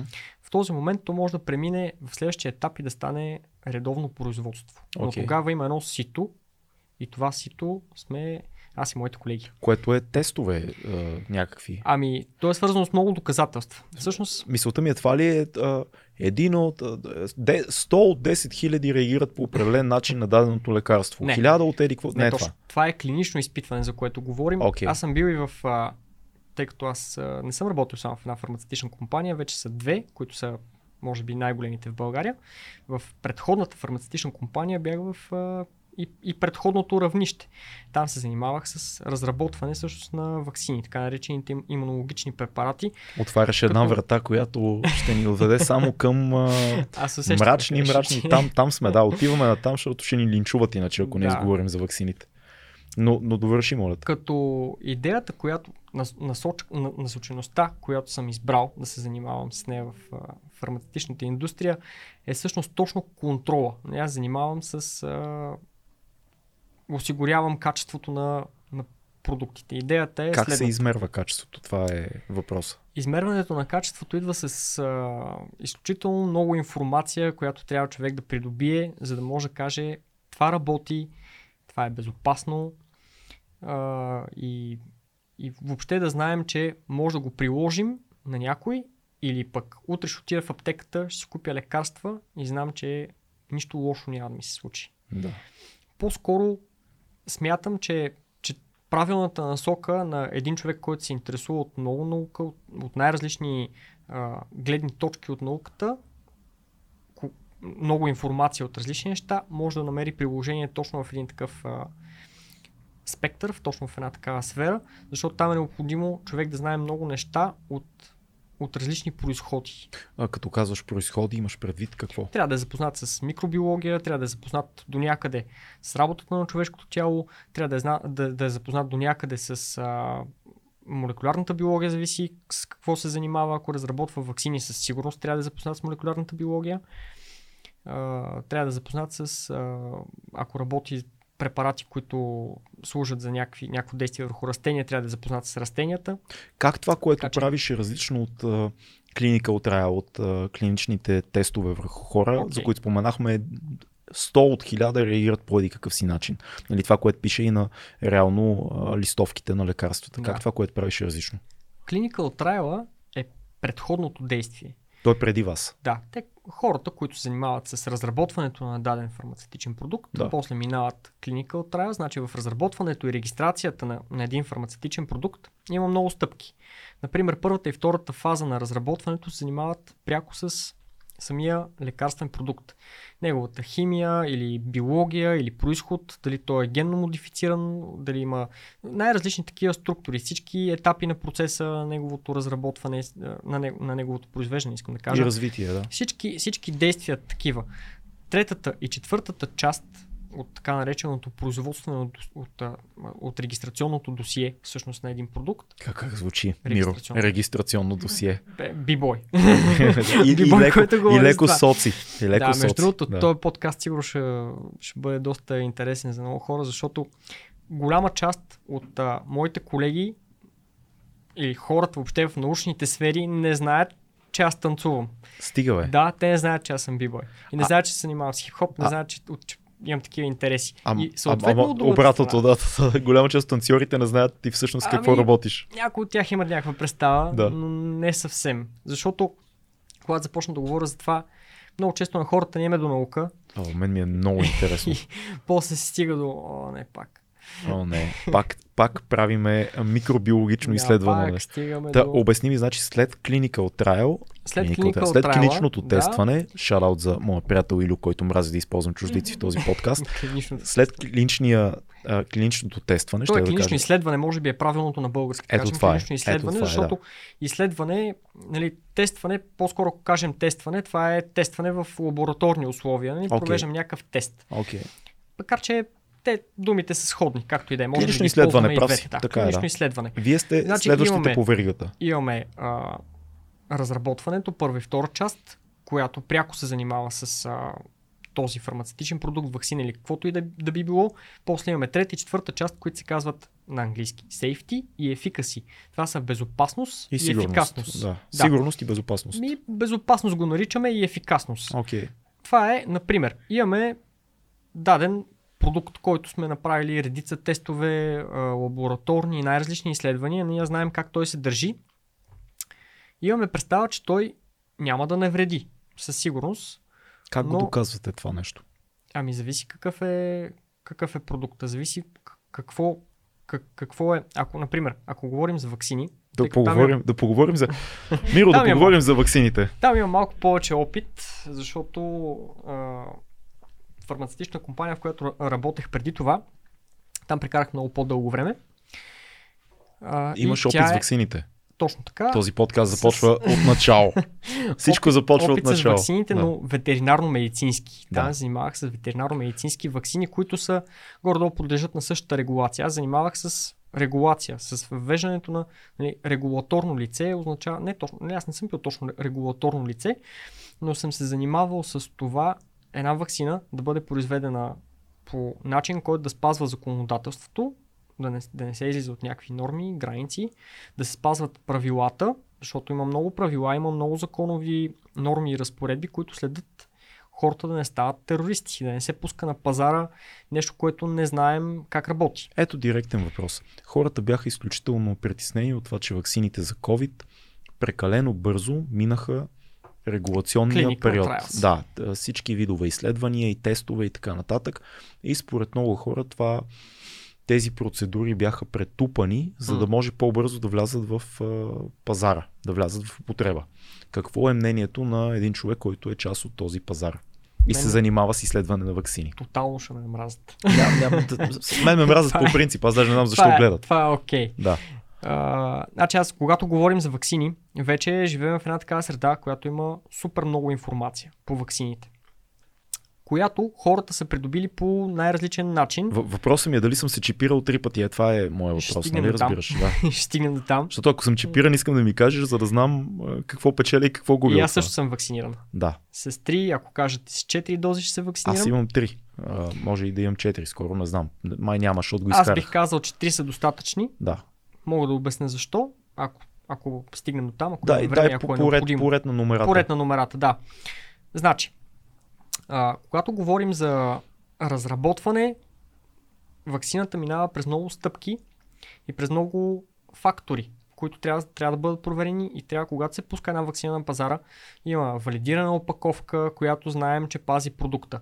Имаме валидирана, имаме проверка за стабилност. Стабилността всъщност е срока на годност на дадена вакцина. Така. Тя се проверява по най-различни начини, които могат да докажат, че, примерно, ако поставим една вакцина, която се съхранява на 2 до 8 градуса, това е хладилна температура.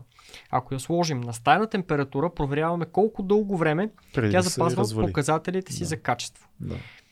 И стесняваме границите, така че да кажем, този диапазон е окей. Дори да се държи малко по-дълго време от това, може да се използва, но вече не е добре да се използва.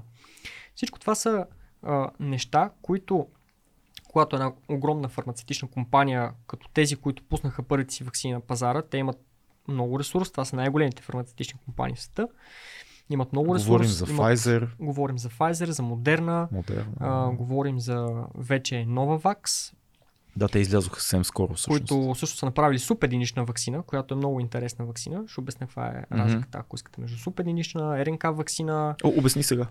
Ами, субединичните вакцини, всъщност, в тях има само протеин. М, Протеин, който е част от а, патогена. Нали, ние имаме... Това беше мощен мотор. мощен двигател. да. а, имаме някакъв вирус, независимо дали е РНК или ДНК. Някои от вирусите имат така наречения капсид. Това е обвивка, която се състои от протеини. Да. Най-различни. Да. Може да бъдат те. Обикновено патогенността, или по-точно казано, всъщност патогенността е правилната дума, не вирулентността. Когато имаме някакъв, някаква патогенност, тя се осъществява от някои от тези протеини. Всъщност, те се залавят за наши клетки с помощта на тези протеини, навлизат в клетките и по този начин заразяват дадена тъкан или даден организъм. Про- Цялост. протеина носи микровируса към клетките. Протеина носи, а, то е спойката. Той позволява а, На вируса да проникне в вируса клетките. да влезе в клетка. Разбирам. Суперничните вакцини носят само този протеин. Те не носят целият вирус. Хм. Което означава, че когато в тялото постъпи един такъв част от, проте... от ча- част от вирус, само протеин, Да. тялото приема, че наистина в, в него е поступил някакъв външен фактор, който може да бъде опасен, който може да бъде патоген. И започва да работи за неговото отстраняване. Всъщност тялото си мисли, че е заразено, но то изобщо не е така. Защото нямаме вътре никаква нуклеинова, никакъв нуклеинов материал, нямаме РНК, РНК нямаме. нямаме и ДНК, нямаме нищо, което да ни зарази. Ние имаме само протеин. А това е много е, такава маневра. Ами, Лъжлива. Турбата с лъжите. Е реално към тялото. маневра. пф, Да, то всъщност ваксините до голяма степен работят така. Не всички ваксини са живи организми, които се импортират в тялото и по някакъв начин служат за неговата предпаза. Всъщност изобщо не е така. Има и такива. Има живи ваксини, има атенюирани ваксини. Кои са живи вакцини? Живите ваксини са тези, които носят вирус или бактерия, има и бактериални ваксини. Вируси или бактерии, които по най-различни методи могат да бъдат отслабени. Отслабени по, например, с температура, химичен начин, с UV облъчване или какви ли не други сещаш ли се конкретна вакцина, която имаме? Примерно а, едра шарка и така нататък. Те, това жива вакцина? Жива вакцина е противогрипната вакцина. А, окей. Тя е жива вакцина, доколкото знам, поне последно това, с което съм запознат са грипните вакцини. Те стават многовалентни вече в Да. последните случаи, защото вирусите мутират, Да. както знаем. Тяхната технология е много стара. А, аз, си, Използват аз си правя всяка година противогрипна използват вакцина. се едни яйца. Всъщност, И много хора ще се изненадат, но нямам грип. В смисъл не, не, хващам, не хващам Работят. грип всяка година. Много, много е странно. Невероятно странно е. Хората са много вече насочени така враждебно към ваксините. Когато стане дума за ваксини, когато някой поиска моето мнение, аз обикновено се отдръпвам на страна. Защото, както казах, хората, хората са придобили информация от някъде. Никой не знае тази информация дали е проверена, дали а, търсим проблема в ваксината или пък в човека, който я поставя, или пък хората не гледат а, общо на нещата. Те хулят ваксината, защото това беше нещо, което излезе много бързо. Но всъщност Това е, това е основният довод. Аз затова те питах. Всъщност Изглеждаше процеса- на хората, че много бързо минаха а, всички възможни Абсолютно. тестове тези вакцини. това е тези ваксини, които излизат в момента. Те са едни съвсем различни ваксини от ваксините, с които човечеството до сега е имало работа. Например, ако гледаме Clinical Trial, тая чуждица, Да. като едно клинично изпитване на ваксината, в момента това е най... Ваксината, например, Pfizer или Moderna, са най-изпитваните ваксини на терен някога в света. Американска пропаганда, Миро. Платили са ни от Американската фундация да се чипираме всички. Вече Никой ги чувам плаща. как откачат всичките. Да, да, да. Никой не е плащал никъде, просто... Ако иска да плати, аз съм на среща 2200. Знаете, взимаме пари. По всички канали нямаме проблем с това. повече от половината свят вече е вакциниран. Pfizer и Moderna са различни ваксини от... В смисъл, ваксините, COVID ваксините са различни като принцип на действие от всички ваксини преди това. Като принцип на, на създаване. Можеш ли да обясниш по-подробно и така ще разберем какво е различното? Идеята за тези вакцини идва много по-назад във времето. Всъщност през 2014 година, може би си спомняте, даже имаше е, една такава, да го наречем на, на английски outbreak, нещо като зараза, то е епидемия, по-скоро местна Да. на ебола. Да.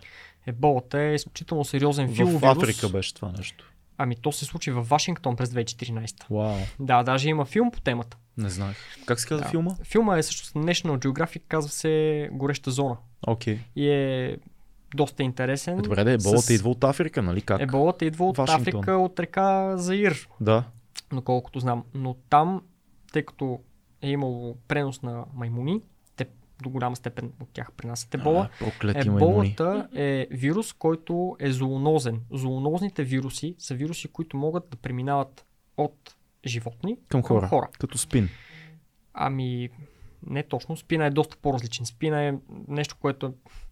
За това нещо не знам как може да се намери лечение. Хм. Няма два еднакви генома на, на вируса спин. Хм, това е много Това е причината, поради която вече 40 години не може да се направи А, не, не идва ли от маймуните реално спина? Това, което съм чувал. Да, може би има, има такъв, такова първоначално огнище. М. Но, както и да е. Да. Значи, през 2014, когато е имало такъв а, излъз на ебола в Вашингтон, а, учени са си казали, ами какво ще стане, защото еболата, той е, те го наричат още звярат, този вирус, защото той е много агресивен. Вау. Той има супер кратък инкубационен процес и причинява много сериозни щети Да. върху организма.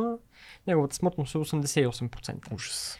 Това е много силен вирус, който а, се разпространява много бързо, но поради тая причина, че той се разпространява толкова бързо, също, време и, и толкова бързо отслабва. Ако го ограничиш. М, не е нужно да се ограничава. Е, те затова го наричат звяра, защото излиза, избива маса от хора или животни и после отново се крие някъде в джунглата. А, обикновено вирусите така работят. Това се казва пасажи или пасиране. Мгм. Ако имаме, представете си една стая с а, 10 човека, примерно. От тези 10 човека, при тях влиза един човек, който е някакъв носител на вирус или бактерия. Има едно число, което се казва число на мой или Multiplicity of Infection. Това число е математическо изчисление, което дава представа колко хора може да зарази този един човек. Да. Да кажем, че той може да зарази 7 човека за даден период от време. Примерно, ако- прекара един час с тях, с тези 10 човека, ще зарази 7 човека. Например, ако един от тези 7 човека отиде в съседната стая, в която също има 10 човека, той няма да може да зарази 7 човека. Тези две стаи по-отделно са два пасажа. Те отслабват вируса. Да. По този начин се правят така наречените атенуирани вакцини. Окей. С множество пасажи вируса се отслабва до такава степен, че той да не носи вирулентност. Той да не бъде опасен за човека. Когато навлезе в. А, освен ако не е огромно количество, някакво много голямо количество, ко- когато влезе в организма, той е в по-малко количество, той е отслабен и не може да създаде а, инфекция. Но може да предизвика имунен отговор. Може да ни активира нашата защ- защита. Мгм. А, в случая ваксините като, като развитие от, от този момент, от 2014 година, учени са си казали, ами какво ако този вирус излезе и започне, не се препасира по този начин. Ако, ако мутира и може да заразява много хора наведнъж и това нещо не спре, това означава, че човечеството ще изчезне. По-добре да разработим метод, с който бързо да можем да създадем вакцина, а не вакцина, защото не знаем какво може да се случи. Не знаем каква пандемия може да дойде. Дали ще бъде бак- бактериална, вирусна, какво ще стане. Ако имаме подход, с който да се създаде вакцина по-бързо, може да създадем вакцина за каквото и да е. каквото и COVID да, стигне. са резултат от този подход. Те са резултат от този подход, А, който е разработен в Оксфорд, доколкото знам Да. а, първоначално. Там става въпрос за създаването на вакцина, която има РНК или ДНК структура. Това са. Това е, представете си го като едно четиво. То е, а, даже има в молекулярната биология има такъв термин, който се казва Open Reading Frame ORF, но това е съвсем нещо различно. Имаме а, един шаблон, темплейт. Ние можем да го подредим по всякакъв начин с някакви азотни бази, Така. каквито и да са те. Това не е лесно, не е съвсем лесно, но не е чак толкова трудно и не отнема чак толкова много време, колкото да, за да се създаде друга вакцина. Ако имаме такъв шаблон и ние го подредим с секвенцията на вируса или бактерията, която в момента атакува човечеството, той може много бързо да се намножи тази секвенция и всъщност това е, това е вакцината. И месенджер RNA или а, информационната РНК всъщност представлява един носител на информация, една последователност, една секвенция, която кодира част от а, вируса, част от този протеин, който носят субединичните вакцини. Така да се каже, ако си го представим като а, една книга, тя М. има една последователност от информация в нея, вкарваме в нашето тяло, то чете и създава само протеин. В тази вакцина няма нищо опасно. Според И това Според са науката- стандартните COVID вакцини на Pfizer, това на са РНК вакцините. В А. тях има информационна РНК. AstraZeneca. AstraZeneca е по-различна. Да, Тя е направена, по-скоро там е по-генно инженерен случая. Мгм, Там имаме носител, който се казва вектор. Точно така. Там имаме аденовирус, Да. в който Каква е разликата? Можеш ли да обясниш от РНК ваксините и векторните ваксини? Аденовирус много е голяма. Мгм. В едните имаме жив организъм, жив вирус. в AstraZeneca. В AstraZeneca, който не е зоонозен, който не може да заразява хора, Мгм. Което означава, че когато ние го импортираме в нашето тяло, когато бъдем вакцинирани, Не заразяваме Влиза- други хора. не, не, влиза си истински вирус в Окей. нашето тяло, но той не ни заразява, защото той заразява, например, маймуни или някакъв друг вид. Аха. Не всички вируси могат да заразяват. нали, При, при вирусите има специфичност. Те То, могат да той, заразяват. той не ни заразява този вирус. Да. Когато влезе в клетката, той всъщност така работят вирусите. Тяхната роля е да, да влязат в нашите клетки, да използват веществата от нашите клетки. Те използват а, полимерази и други ензими, за да намножат тяхната, тяхната ДНК или РНК, съответно. Този вирус, аденовирус, той е ДНК вирус, навлиза в човешкото тяло, влиза в клетката, импортира своята ДНК, която всъщност в тази ДНК има фрагмент, който кодира протеина на COVID. Окей. Същия този протеин. Едни такива вакцини обикновено са по-стабилни и по-лесно могат да се съхраняват, което спомага за процеса, тъй като РНК структурите са много нестабилни структури. Необходимо е да се съхраняват много студено или има специфика в, в тези РНК структури. Затова донесохме хладилниците на едни кремвирши там, така вкарвахме Например. ако си спомняте всички, да. Хората Да. доста така бурно реагираха на това, но всъщност няма значение какъв е хладилник. Ако той се провери, че хората- работи Хората правилно, реагираха, че държавата ни е не толкова на пренасенето, че държавата ни е толкова безпомощна понякога, че трябва да вземем хладилник от компания за кремвирши. на това реагираха и това стана цирка, нали? Как Може ние работим с технология. Това, е, Може това беше да. проблема. е, понякога на хората им се налага с нещо, което нямат, да направят нещо, което трябва да се направи. Това е хип-хоп. Напълно е От, хип-хоп. от нищо нещо. Съгласен Да, от нищо нещо. Обаче пък индийците в това отношение са може би най-големите мастери, защото Така, те нямат никакъв ресурс, имат само човешки ресурс факт. и на тях им Голям. се налага да са много практични Да. понякога. Аз имах един колега индиец, който беше изключително интелигентен и мнението за, моето мнение за индийците, те са изключително практични хора Да. и наистина могат от нищо да направят нещо. Или пък с много малко думи да обяснят нещо, което трае обяснение за много, много по-дълго обяснение. Което е много сложно. Всъщност Много интелигентният е сложно. човек така прави. Свежда сложни концепции до малко думи. Еми да, Или поетите. лаконичните хора. да, или поетите. Да, Да. или поетите. Да. Много информация в малко, малко думи. Добре, дай, дай, дай сега да, да кажем, защото вече виждам, виждам цунамито от някъде. коментари лети към нас. а, и, а, какво би казал ти, господин Лазаров, на всички, които казват, аз съм антиваксър, няма да си сложа в тялото РНК вакцина, няма да си сложа векторна вакцина, още повече това е живия вирус, вие нормални ли сте, искате да ме заразите, Да. този вирус като цяло не, няма нужда от вакцини, човек може да си го изкара и така нататък. Какво е ти като, пак казваме, като човек, М. който се занимава все пак и работи в тези среди, не е просто любител, който чете в интернет. Да. Твоето, твоя отговор какъв е за, за нещо такова? Моят отговор за тези неща, М. вече придобития ми отговор, защото в началото, когато всичко това нещо тръгна, а, хората първо търсиха информация от мен, нали, питаха ме някакви неща и когато видях, Коя аз съм... вакцина става? Или не точно, какво ми е мнението за ваксините, Генерално. когато видяха, че всъщност аз съм доста насочен към тях и доста съм целенасочен към това да се вакцинирам, те реагираха много бурно срещу мен. И аз осъзнах, че не е нужно да се боря с а, вятърни мелници, така да го наречем, а по-скоро хората да си имат а, собствено мнение е правилното. Все едно чупете си главите. Добре, да, ама какъв е довода за да искаш ти да се вакцинираш? Моят довод е, ами... И с каква, с работех каква в, вакцина се вакцинират и това е интересно. Аз съм с три дози Pfizer. И аз съм с три дози Pfizer. Тук А. може да заредиме цялата сграда с електричество. Фил, Филка, ти ли си с Pfizer? Pfizer не са платили за съжаление за този подкаст, но хей, Pfizer, ако гледате, знаете 2200 имейла, Фил ще ви отговори с сериозна оферта като за вас. Реално погледнато, Може да сложим една вакцина тук на бюрото може маймуната. рекламка. До маймуната. Не точно. Зоо, зоовирус.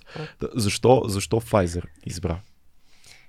И какво Pfizer- те накара изобщо да се вакцинираш? Айде така. да Ами, кажем. аз тогава работех в а, един екип от изключително квалифицирани хора. Даже ръководителя на центъра е завършил Харвард, там е защитил докторантурата си по молекулярна би- биология, даже е вирусолог. А, Харвард, България е мръсна дума, приятелю. Тот, Кирил, Петков, да, но аз имам други, Василев. други възгледи за Тук Харвард. Харвард ли е? Ако не си учил в кварталното училище, ако е Харвард, не ми... Вие там в Харвард не разбирате борбата на българина. Възрожденската ни битка. До голяма степен. Но аз имам други възгледи за Харвард, защото... И аз така. Не съм ходил там, няма да ме пуснат, затова ги харесвам, че знаят. Цетката е сериозна.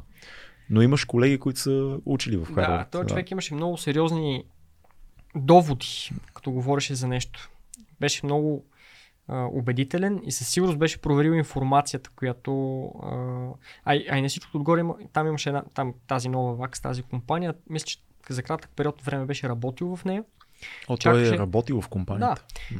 Чакаше да създадат тяхната вакцина. Имаше много добра информация как се движи тяхното развитие, но в крайна сметка се оказа, че ще се забавят. И той също избра да се вакцинира с Pfizer. Естествено, По-опасни ли са AstraZeneca? Изобщо опасни ли са а, ваксините AstraZeneca за хората, които... Защото си спомняш в началото в България беше достъпна само AstraZeneca. В един момент Бойко Борисов каза, е, не сме много сигурни, а, там имаше едни такива съмнения, чакайте, може сега ще вкараме други вакцини. Изобщо беше едно такова много странно цялото положение, но хората, които са вакцинирали с AstraZeneca, Да. има ли опасност за тях, според теб? Малко терминология. Mm-hmm. Pfizer, ваксините, те са месенджер RNA или информационна РНК. Чрез протеин. После се създава протеин практически. Тая информационна РНК, тя влиза в клетката, в нашата клетка. Там се извършва нещо наречено транслация. Okay. Прочита се РНК-то Така. и създава, И създава протеин. протеин. Окей. Да, вътре в клетката. Но това не се случва вътре в клетъчното ядро, което означава, че в нашата ДНК не навлиза нищо. Навлиза само в цитоплазмата на клетката, което, е, което означава, че тази вакцина е до голяма степен доста безопасна. Да. Да не говорим за Това това, е че... Pfizer. Това е Pfizer. И, да не и говорим за нова, това, че... нова вакс, последствие и така нататък. Нова вакс е супер нишна, тя е още по-безопасна, бих казал. Те вакцини Окей. работят по доста още по-различен начин. Okay. Те са направо протеин, но тялото започва да се бори срещу този протеин, който е създаден от а, тая информационна РНК. Така че тя унищожава това, което ни е влезнало в организма като външен фактор, като антиген. Това Така. са така наречените антигени. Когато говорим за нещо, което е външен фактор и действа по някакъв начин на организма а, на имунологично ниво, това е антиген. И работи, тялото ни работи с антитела. Okay. Има специфичност между антителата и антигените, но това са доста вече научни неща, с които не знам дали е нужно, ако ви е интересно, ще ви По, занимая. по-интересно ми е а, хората, които са вакцинирали с AstraZeneca, как- губят ли нещо от това или... Хората, знам. които ли вакцинирали с AstraZeneca, тъй като там имаме жив вирус, как- както знаем, някои от вирусите вкарват собствената си ДНК не само в цитоплазмата, ами импортират чак до ядрото на клетката, Да. където се стои, където се намира и нашата ДНК. Така че, може би, там може да се повлияе по някакъв начин организма и нашата генетична информация, макар че това е много малко вероятно. Как, като казваш да се повлияе, какво имаш предвид? Ами все пак вкарваме някакъв външен чужд агент в нашата система, който не отива до външността на, на клетката, ами отива чак до нейното ядро. Аз няма как да предвидим. Тя съхранява... Ами така мисля, мисля, че там не са направени достатъчно изследвания. Pfizer, клиничните изследвания на Pfizer са направени върху 43 800 души. Това много ли е? Ами, само като съпоставка БЦЖ, която е направена през 1926 година mm-hmm. двама брат, братя, е тествана на 300 човека. На 300 После- човека да, БЦЖ вакцината. Доколкото знам, да. После направо е преминала в а, масова вакцинация и всички хора са били вакцинирани с нея. Това е вакцина против туберкулоза, която Да. се използва до ден днешен. И е помогнала много. Пробвана е на 200-300 Да. човека на бързичко. Е, пробвала и е помогнала много. Смисъл, И е- и е това е пом- изключително тя важна БЦЖ Тя вакцината. помага. Тя е света. вакцина. Да. Абсолютно. Тя е бактериална вакцина, така че там е малко по-различно, може би малко по-лесно. Тоест, твоя скептицизъм е по-скоро около AstraZeneca като а, векторна вакцина, която вкарва вирус в а, ядрото на Абсолютно. клетката. Но Не в ядрото, как се казва? в, не в цитоплазмата, а в ядрото. В ядрото, точно така. нуклеуса. Да. Според мен също и там няма голяма опасност. За да мине една вакцина да отиде на пазара, тя минава през изключително много тестове. Ко, имаш ли идея колко е тествана AstraZeneca като вакцина? Нея не съм я разглеждал особено много, по-скоро съм бил най-вече насочен върху Pfizer, защото реших да се вакцинирам с нея. М. Разглеждах и Модерна ваксините, за да избера коя от двете РНК вакцини е по-добра, но не съм разглеждал изобщо а, другите вакцини, които носят жив микро, микроорганизъм, не защото може по някакъв начин да ми... Не защото съм се притеснявал, че по някакъв начин може да ми въздейства неблагоприятно, а по-скоро защото технологията на производство на, на тези вакцини, на РНК вакцините, е по-инновативна и по-добра. На тях не им се е налагало да отделят толкова много време за самото произвеждане. Това е а, система, която работи като една голяма полиме- полимеразна верижна реакция. Тя е позната на човечеството още от а, 40-те години, още от Втората световна война. И затова и не е имало толкова много изпитване. Не, имало е много изпитване. Ага. Там е имало много повече изпитване, но не са отделили толкова време на процеса. Мгм. Защото когато се създава един процес, там има много незгоди. Необходимо е много неща да се напаснат, необходимо е да се много от персонала да се обучи, много от самия процес да се напасне върху оборудването, необходимо е да се вземат много неща в предвид по самото производство на вакцината. А тук в случая така си мисля, че всичко е било ясно. Те са я произвели много бързо и са имали много повече време да я тестват. И, и реално работата е по установения ред на всички други вакцини преди това. Basically. Basically, а, другите вакцини, които са живи, атенуирани, стандартните вакцини, които се произвеждат, Така. за, тъй като в тях се използва някакъв вирусен или бактериален щам, за да се стигне до тях е необходимо много повече време много повече работа. Много повече изследване върху този конкретен щам Да. и много повече методология. Много по-трудно е. При тези вакцини всичко е станало много по-лесно. Просто имаме един шаблон, който подреждаме с една секвенция, намножаваме го многократно и това е вакцината. Това е включително и Нямаме- за AstraZeneca говориш. AstraZeneca е това, намножаваме го Да. и после взимаме един вектор. Да. Режем неговата ДНК на две части. Разделяме я. Вкарваме това вътре. После я сглобяваме. Да. Там е по-сложно. И Той има вектор и, и повече рискове. Има, реално, има заради ядрото. повече. Ами в тези вакцини няма чак толкова много рискове като цяло, защото все пак хората са знаели, че когато пуснат една такава вакцина толкова бързо, защото то е било борба, кой ще бъде първият човек на пазара, кой ще пусне вакцината и така нататък, те са имали представа, че те ще бъдат гледани под лупа. И а, регулаторните агенции като FDA, това е много сериозна инспекция, Мгм. повярвайте ми. И не само тя. Всички държави, които по някакъв начин би трябвало да одобрят една вакцина за тяхния пазар, би трябвало много стриктно да проверят как точно е минало производството на дадена партида даже, как точно се анализира, как се тества преди да се пусне на пазара. И от друга страна, даже когато говорим за точно за вакцини, които имат а, такъв нов, нови продукти на пазара, понякога а, лабораторията, която освобождава вакцината, освобождава вакцината, кое, тя казва, може това нещо да отиде на пазара, отговаря на всички. Освобождава А, смисъл, пуска я в производство. Пуск... Не, не, пуска я на пазара, тя е произведена. Окей. Тества я, анализира я, казва, тази партида отговаря на показателите си за качество и може да бъде пусната на пазара хората да се вакцинират с нея. Да. Част от тая партида се изпраща в друга лаборатория, която е сертифицирана и тя може да извърши всички тестове. Провежда същите анализи и тя казва, да, наистина е окей. Чак тогава вакцината може да отиде на пазара. Това е двойно тестване, двойно и тройно подсигуряване даже. Докато се стигне до там, предходните етапи, през които преминава вакцината, сейфти тестовете, ефикаси тестовете, стабилити тестовете, валидирана опаковка, това са много, изключително много а, информация и материали, които дават достатъчно информация, според мен, да, да вярваме на, на вакцината.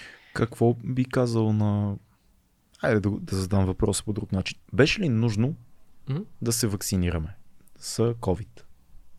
Можеше ли да минем без да се вакцинираме? Защото знаеш, има много хора, които не се вакцинираха, изкараха го, добре са, Мгм. всичко е наред и така нататък. Беше ли важно това да се вакцинираме? Защото знаеш, има много хора, които казват, изкараха се ни десетки, стотици милиарди, можеше да минем и без това. Аз мисля, това, е- това е изцяло мое мнение, че ако човек не се, нали, може някой да ми се обиди, но ако човек не се вакцинира, това е по-скоро егоизъм.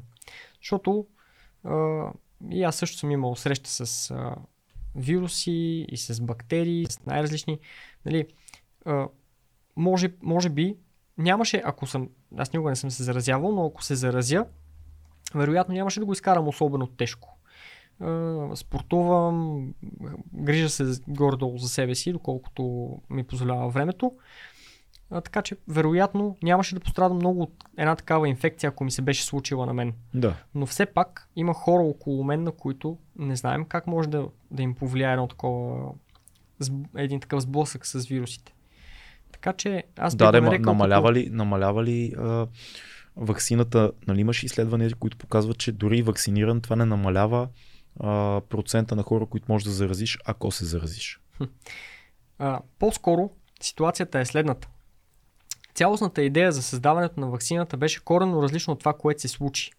Това, което се случи, имаше много дезинформация, която спря хората да се вакцинират. Идеята беше да се направи вакцина бързо, да не се доказва тест за стабилност. Тя да е, например, да кажем, има срок на годност 3 месеца. Това е достатъчно. Да. Няма значение.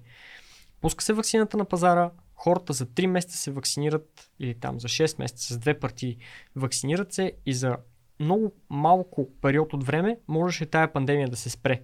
Ако голяма част от хората бяха вакцинирани а, почти едновременно, ако вакцинацията беше протекла както се очакваше, нямаше да се мъчим толкова време.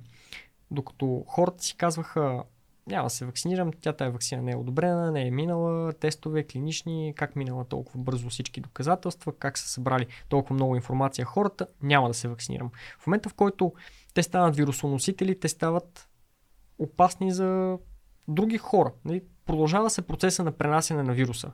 А идеята беше да се спре генерално. Идеята беше да се вакцинират много хора за кратък период от време. И това да отслаби силата на вируса. Това да спре предаването. Мгм.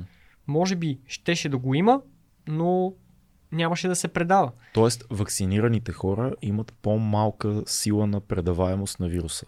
Абсолютно. Пък и от друга страна, както сега ние тук сме вакцинирани, дори и някой от нас да има подобна инфекция, шанса да ви заразя е много малък. М. Ако това нещо като представителна извадка, ние сега сме трима човека, ако е, представете си един градски транспорт, в който има, например, 50 И човека, всички са вакцинирани. ако 49 от тях са вакцинирани и един е болен, шанса да зарази тези двама, които не са вакцинирани е много малък. Защото нашата а, имунна система е много по-готова да отговори на този вирус. Това ли е логиката на нас като вакцинирани?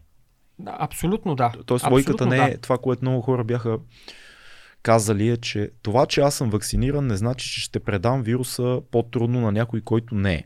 Но логиката е друга. Логиката е, ако аз съм вакциниран и ти си вакциниран и той е болен, ние сме много по-готови да отговорим на, на вируса, Абсолютно. Първо, отколкото ако не сме първо това. вакцинирани. И второ, Да. другото което, ако вируса продължава да се предава, както е и в момента, ако той продължава да се предава, той има всички необходими е, компоненти, така да се каже, за да продължава да мутира. Да. Ако вируса мутира, вакцината вече не ни пази. Да. Защо? Защото тая секвенция от информационната РНК, тя е с дадена последователност. Представете си буквички там, те са аденин, тимин, гуанин, цитозин. Има си някаква последователност. Мутация означава, когато подредбата на тези буквички се промени. Мгм. Това означава, че когато вируса мутира, подредбата се променя Така и е. той отново може да заразява. Ако голяма част от хората са вакцинирани и предаването на вируса се спре, той няма да може да се предава и няма да може да мутира. Разбирам. А, има ли смисъл на този етап хората да се вакцинират според теб? В момента, Смятам, защото да. казва, че вирусът е отслабнал много и така нататък, има ли нужда от това? Смятам, че да. По принцип, хората изчакаха това, което се случва с а, препасирането, да се случи естествено. Вируса да си отслабне, както си е във вирусологията, както вируса си работи по И то принцип. се случва. И то се случи. Да. То ще продължава да се случва. Освен ако в бъдеще този вирус не мутира по някакъв а, неочакван начин. Те мутациите обикновено постъпват а, неочаквано. Може да мутира във всеки един момент. Има ли такъв шанс? Всичко е възможно.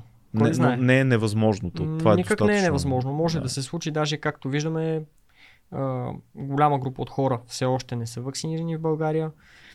А, има нещо, което е още по-криминално, според мен, хора, които а, издават сертификати и водят се в системата, че са вакцинирани, но всъщност те не са вакцинирани. Да. Това пречи също и на статистиката, защото статистиката тя е практически сляпа. Там имаме едни данни, които казват това е толкова, това е толкова като процент. И ако имаме толкова процент а, вакцинирани, но всъщност той този процент не е реален, ние нямаме ясна представа дали, а, За вакцината, дали вакцината работи изобщо. Аха, цялата ни статистика пропада. Цялата статистика пропада, а статистиката, статистиката е нещо, което може да се манипулира в крайна сметка. Как гледаш на антиваксерите, на хората, които казват моето тяло, моите правила, нямам а, нужда от това нещо, имам добра имунна система. Аз смятам, че всеки има право на собствено мнение. М. Всеки по някакъв начин е стигнал до тази информация, до това заключение от някакъв източник. Да. Всеки човек сам избира на какво вярва Точно и така. кой слуша. В крайна сметка, ако го гледаме мащабно, аз не съм никой да кажа на някой, що не се вакцинираш. Да, то, по-скоро нашия разговор се върти около това ти защо си се вакцинирал като човек, който е Да, от системата, а не какво трябва да направи всеки един от нас. Това е решение, което всеки има за себе си. Това е С две хубавото да думи- живеем в демокрация, нали? Абсолютно. Да. И свободата на словото, да Точно. си казваме. И да си говориме. си иска. Ние просто си говориме. Да. Добре, а какви са, да излезем от тази тема, мисля, че е ясно за всички. Най-хубавото нещо е, че всъщност COVID вируса отслабва, а, вече се изкарва, доколкото така следя и разбирам, като един много по а, стандартен вирус, настинка и тъй нататък. Между другото, това, че ето сега нещо в контра на това, което си говорим, това, че аз съм вакциниран, не ми попречи да не изкарам вирус. Аз пак го изкарах. И имах някакви симптоми, имах някакви неща, както и много хора. Но въпросът, който си задавам аз, е, ако не бях вакциниран, дали нямаше да е много по-тежко това нещо. Абсолютно. Защото имам и такива случаи пред себе си. ако един човек е вакциниран, това не е 100% гарант, независимо дали говорим за COVID Да. или друго заболяване или някакъв друг патоген. Той може да бъде заразен отново с а, някакъв мутант на този щам, може отново да се случи. Но в крайна сметка организма вече е подготвен по някакъв начин. И от друга страна също това, че сме вакцинирани и хората казват тя имунната система вече е загубила своите функции на предпаза след толкова време. Аз, например, се вакцинирах още когато вакцината излезе през а, 2020 ми беше първата доза. Това не е така. Ваксините, точно тези, дават дълъг период от време на предпаза. Поне тази информация, която аз имам е такава. Те активират клетъчния имунитет, Това е който много- се запазва Това е много важно да време. се каже, да, това е важно.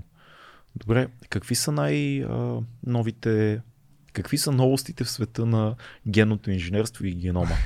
Наближаваме ли времето, в което ще можем да пренареждаме генома си за болести свързани с болести като рак, тумори и така нататък, най-сериозните проблеми, които имаме, защото когато започна да се разчита генома преди 30 на години, реално, ако човек гледа видеа и чете статии от тогава, ще види, че се обещава едно такова много утопично бъдеще на лечение на всичко, дори преодоляване на старостта по пътя на, на генома. Къде сме сега?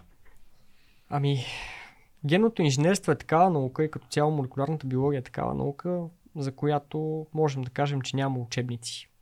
Не случайно, защото всяка информация, която е написана някъде, докато се прочете, освои, обмисли, преподаде и така нататък, тя вече е стара. Да.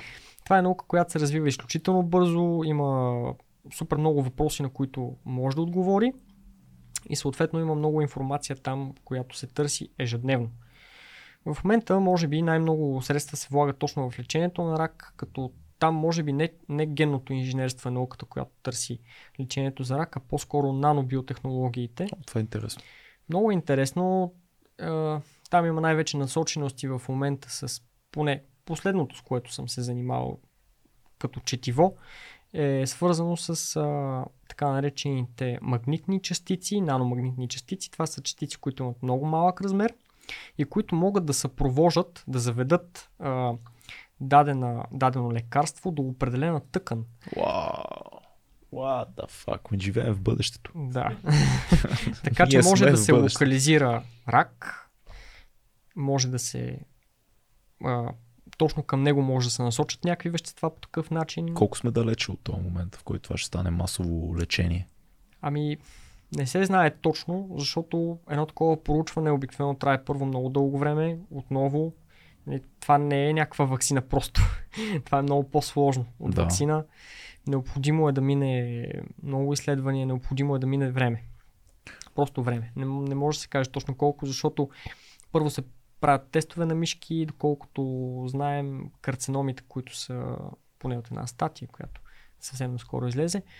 Карциномите, които се образуват, раковите образования, демек, при мишките с едно такова лечение, с една такава терапия, отслабват. Не е необходимо лъчетерапия, не е необходимо да се облъчват, не е необходимо... Това е много обнадеждаващо. Да, не е необходимо нарушаване на цялата структура на организма, защото едно такова лечение от рак, то съсипва цялостно организма. Да, да, да. Така че да, има, има Но, доста. но това е по линия на нанотехнологиите, не толкова на генното инженерство и... От друга страна, ако говорим за подмладяването, А, ето голяма Даже, тема. да. А, има много насочености към стволовите клетки. М, Хората се занимават с импортиране на стволови клетки. Стволовите клетки са недиференцирани клетки. Демек, те не са станали никакви клетки от организма още. Имат потенциал да бъдат всичко. Могат да се дефинират като всякакви. Могат да станат костни, могат да станат а, част към някоя органна структура или каквато и да е тъкан, могат Така. да се превърнат във всичко, практически.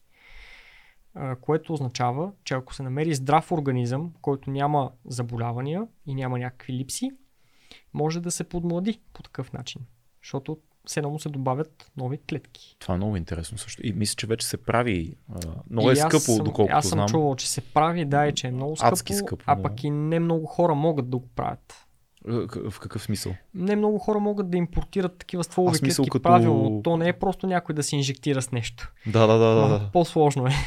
Окей, това е много. Но пак ти бягаш от въпроса ми за генното, а, генното инженерство и генното модифициране. Спомняме си, клонирахме овцата Доли. Окей, тъй нататък. 96-та, да. 96-та, Още да. 96-та. От тогава, какво е от тогава не сме клонирали или поне не знаем. Може би са се случили някакви неща, но не ни казват нали, там в зона 51. Много вече неща са се случили. Значи генното инженерство е такава наука, която в момента, поне от моите интереси, а, тя най-вече се занимава с а, пряко свързано към, към плода на един човек, още преди предродовата му възраст. Един вид.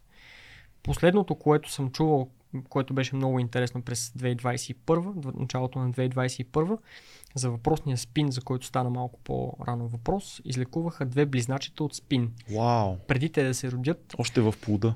да, с една технология много интересна, която се казва CRISPR. Цялото наименование, всъщност това е съкръщение, цялото наименование на CRISPR е Clustered Regularly Interspace Short Palindromic Repeats. Damn. Това е ножица.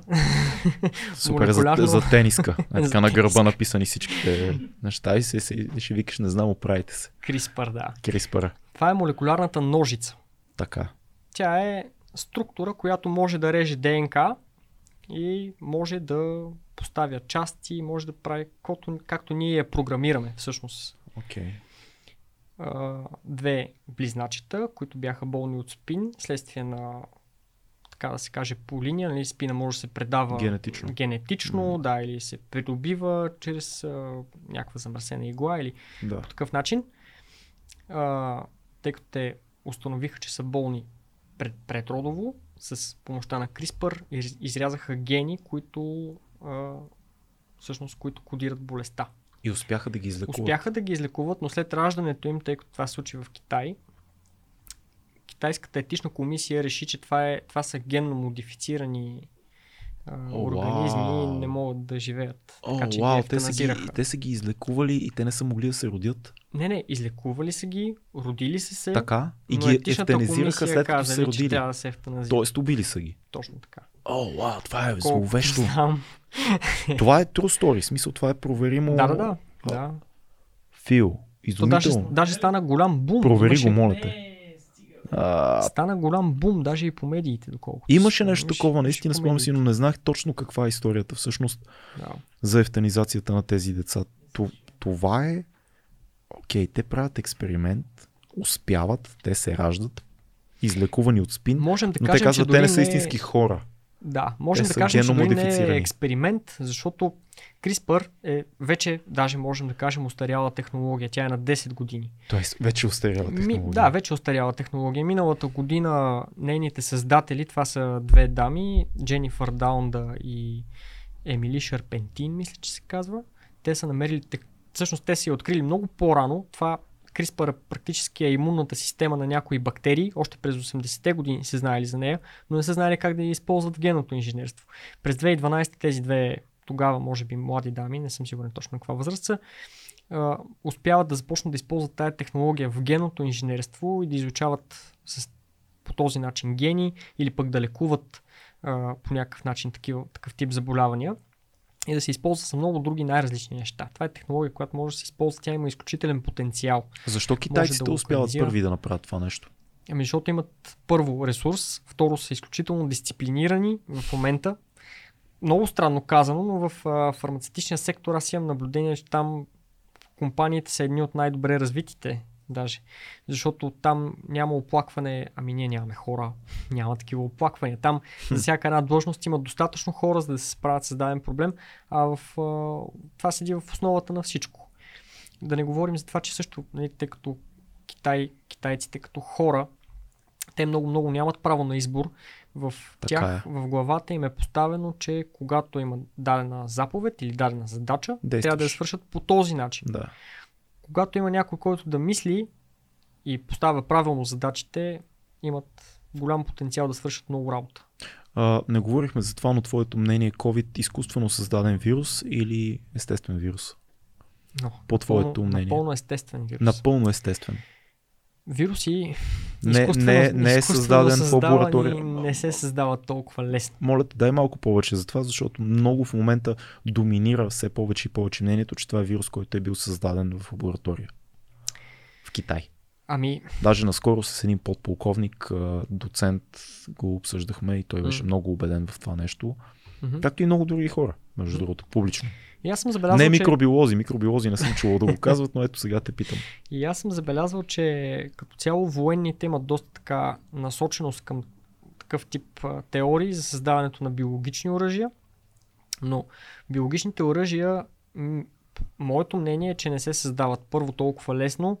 Второ, няма как да се скрие лаборатория, която може да има такива скрити по света, но те няма да са просто в Китай а, плеснати Е, в добре, да някъде лабораторията в. Ухан, която е била и Ами, така нататък. В Ухан тя е, доколкото знам, доста известна лаборатория и те излязаха със становище първоначално, доколкото си спомням, имаше нещо, че е изкуствено, нещо, се, че без, без да искат нещо се е случило.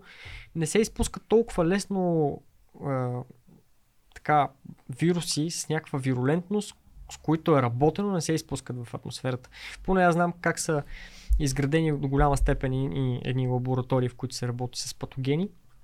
Много трудно нещо може да излезе от там. Всяко едно нещо, отпадък, вода, въздух, всичко преди да бъде изпуснато в атмосферата се пречиства. И това говорим тук в България. Представям си в Китай какво е.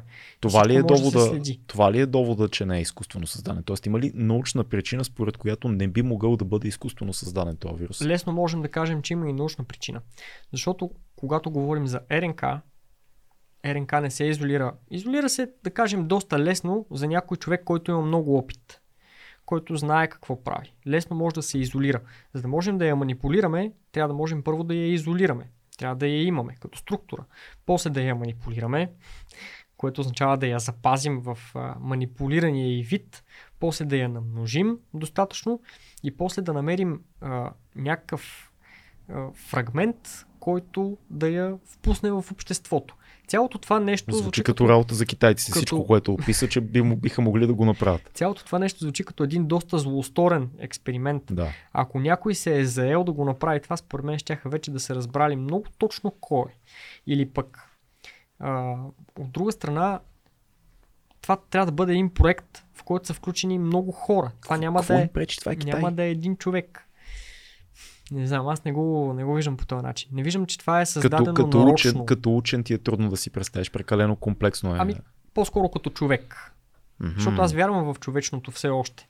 Нали? Как, как А така? като, като учен, има ли причина, поради като която учен. да е невъзможно COVID-19, първата версия, да излезе от лаборатория и да е изкуствено създаден вирус? След като хората Като манипулират като учен, Да. ако трябва да говоря Да. като учен с научните ми познания, аз не се определям точно като учен, аз съм човек, който си задава въпроса защо. Магистъра по микробиология тук е един. Не сме аз и Фил, така че явно си ти. Да, това, това, което аз смятам, след като генно модифицират а, деца болни от спин преди да се родят, Всичко е възможно. разбира се, че могат. Да. Но силно вярвам, че това не е направено така. Поетични причини ли? Ще пак не ми даваш научен довод, Миро. Аз това искам. Искам нещо да ми кажеш. Не може това да се направи с това и това и това и затова най-вероятно не е. Защото един параноичен човек като мен, който седи и гледа всякакви неща в интернет, си казва, да бе, етично може да не е, ама имаме до- достатъчно доказателства в историята, че много неетични неща са правени. Значи искаш да ги разделя. Добре, научно може да бъде направен. Ето, Етично Каза го. не искам да може да бъде и направен. аз не искам етично, но няма, няма научен довод, който да... да... Няма, не. Може да се. Най-вероятно може да се То, то е свързано с SARS преди това и така нататък. Това не е нов вирус, който е измислен, той е COVID вирус се модифициран. познава от повече от 200 не знам, от много време. Аз, аз имам един учебник всъщност по микробиология, който е писан през 2006 година. Там са описани коронавирусите. Български учебник, който е на български професор. е, Стамен Влахов. Мисля, че така че, Шараут за господин професор Влахов, ако Да. ни слуша, извиняваме се.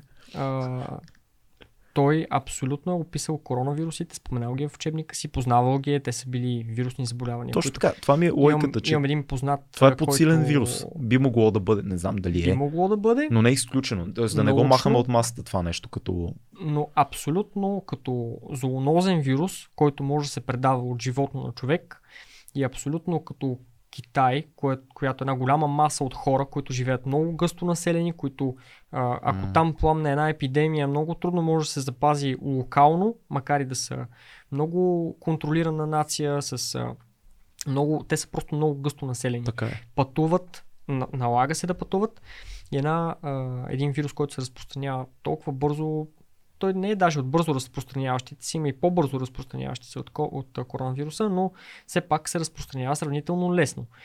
Налага се да пътуват на китайците и Имаш предвид, че Смятам, риска че- би бил твърде голям за тях самите. смятам, че а, не е необходимо много, за да се разпространи такава пандемия, ако тръгва от Китай. Така че не е нужно да се прави. Не е нужно да се прави някакъв военен проект за биологично оръжие, да се пуска в Китай и така нататък. Не е необходимо, за да се случи нещо такова, като това, което се случи всъщност. Окей. Това си един естествен вирусен процес, вирусна инфекция, която се е разпространила в Китай и поради гъстото населяване там Много бързо се не е- развива. не е могла да бъде спряна. Разбирам те.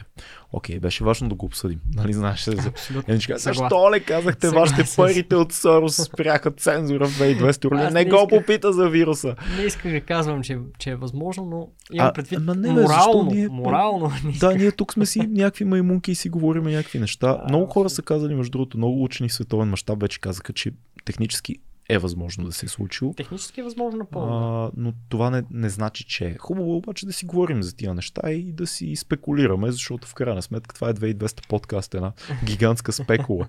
А, много ми е приятно да си говорим с теб и много ми, много ми допада идеята да показваме хора от хип-хоп културата, които продължават със същия плам и със същото знание за един път, който прилагат към други пътища. Нали? Знаеш, това е древна самурайска идея, идваща от Хагакура, от под, под листата, се Да. казва една книга, която ако знаеш за един път, можеш да приложиш тези знания към всички пътища. Ако е знаеш един път, знаеш за всички пътища. Да, точно. А, та, хип-хопа до голяма степен а, ни учи на това нещо и ние с теб го разбираме, защото сме част от това нещо като култура и това, което аз правя по пътя си е абсолютно също на това, което ти правиш. Ние умастеряваме един елемент, умайсторяваме един елемент и се опитваме да приложим същите знания към последващите си цели и последващите си пътища на, на, на развитие. Но сега е много важно да ми кажеш един филм, който е важен за теб. Филм, който е важен за мен. В принцип аз харесвам филми, които имат неочакван край или странно развитие. Окей. Okay. Punchline. Punchline. Харесвам филма Фрактура О, с Антони Хопкинс. с Антони Хопкинс. И а, как се казваше? Как се казваше този актьор, бе? А, аз съм гледал този филм 4 или 5 пъти. Там поне. имаме сюжет на човек, който всъщност е лош. Но филма е така представен, че до голяма степен аудиторията се опита да му симпатизира. Злодей е защото той е лош. злодей. Той да. на практика иска да убие. Той успява накрая. Той убива жена си. Да. Практически. Но. Райан Гослинг. Да. Точно така. Но първо, изключително интелигентен човек, който е планирал много точно нещата. Който Гений. знае как Той е гений. Да. Да. Работил по перпето мобиле. Там в случая филма работи по една машина, това е двигател, който не спира, независимо от процесите, които се случват около него. И е планирал всичко много точно изпипано. Така че да знае какво ще се случи. И конфликта е толкова, толкова изявен между младия арогантен адвокат, прокурор Точно. в случая, и а, един а, преуспял бизнесмен, Опитен. учен, учен, опитен, който в началото е в позиция, в която да не издаваме твърде много за филма, но той е заварен на место престъпление, в позиция, в която няма как да бъде Да. да се спаси или да се оправдае, оказва се, че не е толкова лесно. И всъщност големи урок на филма е, че никога не трябва да подценяваш хората срещу тебе, както Райан Гослин направи в, в филма. Защитава се сам, после Да. да. дали отказва адвокат. Точно така направи. Се. Огромен Антони Хопкинс, Да. много добър филм, между другото. Един от а, любимите ми а, трилъри. Е, това гледал съм Да. го наистина. Може, Трилъри, може, трилъри. може и 4-5 пъти да съм го гледал, още като излезе и след това в последствие го гледах. Много вълнуващ. Препоръчваме го Фрактура, Fracture. Е, а една книга, която е... А, чакай аз да пусна един филм, така и така сме само двамата. Препоръчвам Наскоро ви... търсих филм, ще е полезно и за мен. Ами ще, препоръчам сериал. А, Супер. гледаме в момента филм и на теб ти го препоръчвам вкъщи по Netflix поредицата а, Cabinet of Curiosities А, на Бени, на, на Бенисио Дел Торо, на Гиермо Дел Торо, като продуцент в случая. Гиермо Дел Торо, знаете, Лабиринта на Фавна, а, какво още може да кажем като, като заглавия. Хелбой. Хелбой. Хелбой не е най-добрият му пример за работа, според мен, но гигантски, гигантски мексикански режисьор, един от тримата най- най-големи а, мексиканци, а, заедно с Инерито и как се казваше на... А, а, Сега ще ме изпитваш. Не, не те изпитвам, просто пред теб имаш компютър, аз нямам. Тре, третия голям мексиканец, който направи Рома, че ми бяга в момента от това и, и Children of Men. А, и Коларон. Значи имаш Гиермо Дел. Торо, Коларон и Инерито, това е мексиканската тройка. Та в този филм, продуциран от Гиермо Дел Торо, имаш, а, защото той е господар на, той е майстор на ужаса. Но, но ужас, който е изключително фантазмен, ужас, който е изключително а, красив ужас. В този сериал по Netflix той продуцира 10 или малко повече епизоди бяха, в които различни режисьори режисират по една история, свързана с ужас. И, и те се обединяват от идеята Cabinet of Curiosities, кабинет на чудесата, кабинет на... Как би било? На чудателството. Скрин или шкаф, нещо такова. Да, но той е кабинет, реално се Да, води те са- кабинет на чудесата. Това е нещо, което е съществувало а, 17, 18 и 19 век, когато хората не са пътували толкова много масово. Един човек, който пътува много, събира в една стая или в един шкаф неща, които са интересни от целия свят. И тук е много интересно, защото той може да има определен препарат на животно, но може да има и зъб от дракон. Тоест Да. нещата се преливат вече. Прелив. Може да има кост от а, а, чудовище, което е срещнало е в интересно, тайните земи, нали, или води. много ми е интересно откъде режисьорите намират такава идея и откъде те намират вдъхновение да създадат нещо такова. Защото това няма как да бъде реална история. Да. Нали, Това е някаква помисъл, която идва от някъде. То е смесено. Идеята за а, а, кабинета с чудесата, стаята на чудесата, кабинета в Curiosity е много древна. Това е идея, която реално е съществувала. М. И всеки един по-заможен човек през 17-18 век е имал нещо такова. Когато ти дойдат гости, ти ги каниш в тази стая, им показваш уникални неща, които си събрал. Тази идея като концепция за сериал на ужасите може да отведе към много неща. Защото Ге- Уау. Геелмо Дел Торо ти казва, е, заповядайте в моя кабинет или в моя шкаф или стая на чудесата. Като площад затворене се Да, и, и това води към това, това води към това и всичко е една история.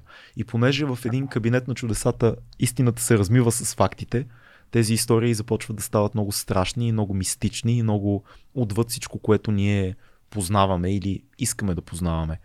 Интересното е, че той е господар на чудовищата. Той е много М. добър в това, което прави. Режисьорите, които е събрал, всички са много силни. С нощи гледах един епизод на един режисьор, който се казва Пантус Косматус. Той е много силен, Не да. съм го чувал. Той е изключително добър. Е, Епизода му беше потрясаващо визуално добър. Той се развива в 79-та неговия епизод за един милиар, милиардер, който намира един а, камък, който може би е метеорит. Кани едни гениални хора от а, сферата на музиката, астрофизиката, а, литературата, събира ги в дома си, с един такъв много футуристичен дом, дава им уиски на 50 години, най-добрия възможен кокаин, който може човек да направи и много хубава трева и ги кани в, а, в стаята, в която е метеорита. И те започват да го разглеждат. В един момент метеорита се събужда и им разказва играта.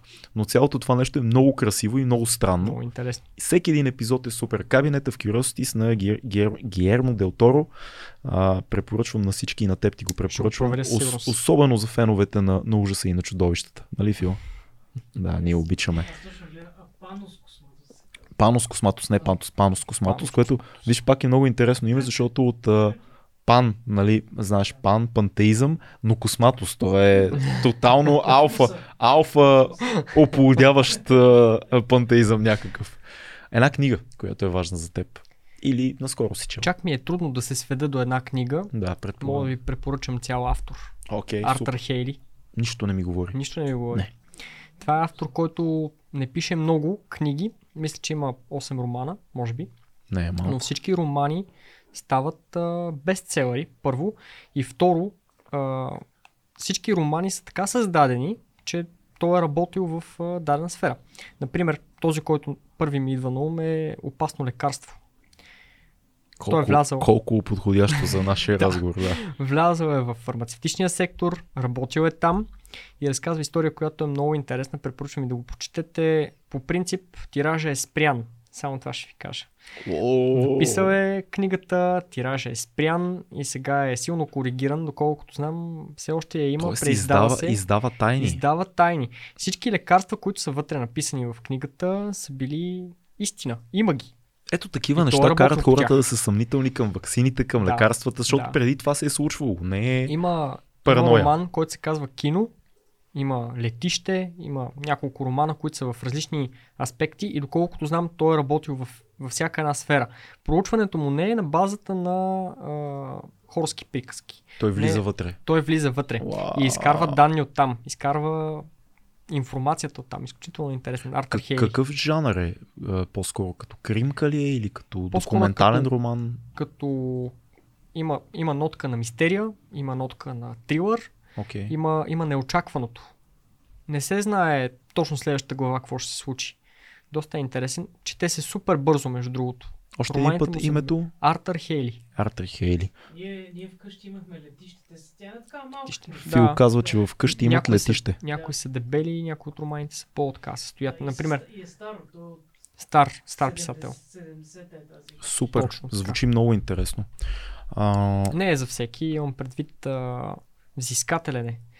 е. Иска шанс. Да, да, ами и то хубавите неща са така, обикновено.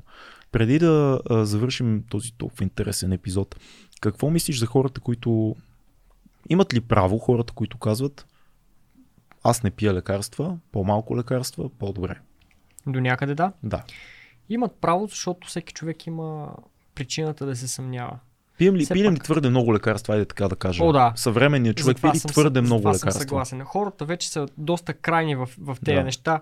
Има хора, които пият лекарства и те прекаляват. Има хора, които не пият изобщо никакви лекарства. И това също смятам, че понякога не е добре, защото тялото не може съвсем да се самолекува. Ако това беше така, щяхме да живеем в 20 век, например. Даже по-рано, 20 век е века на антибиотиците. Тоест и тази крайност да Преди не, това- да не пиеш нищо И пак да не, не е... пием нищо също не е много добре. Има една оптимална среда, в която хората е добре да приемат лекарства, когато им е необходимо, защото всяко лекарство, което се прави, то се прави с някаква идея и то е насочено към а, някакво заболяване или към нещо, за което то да послужи.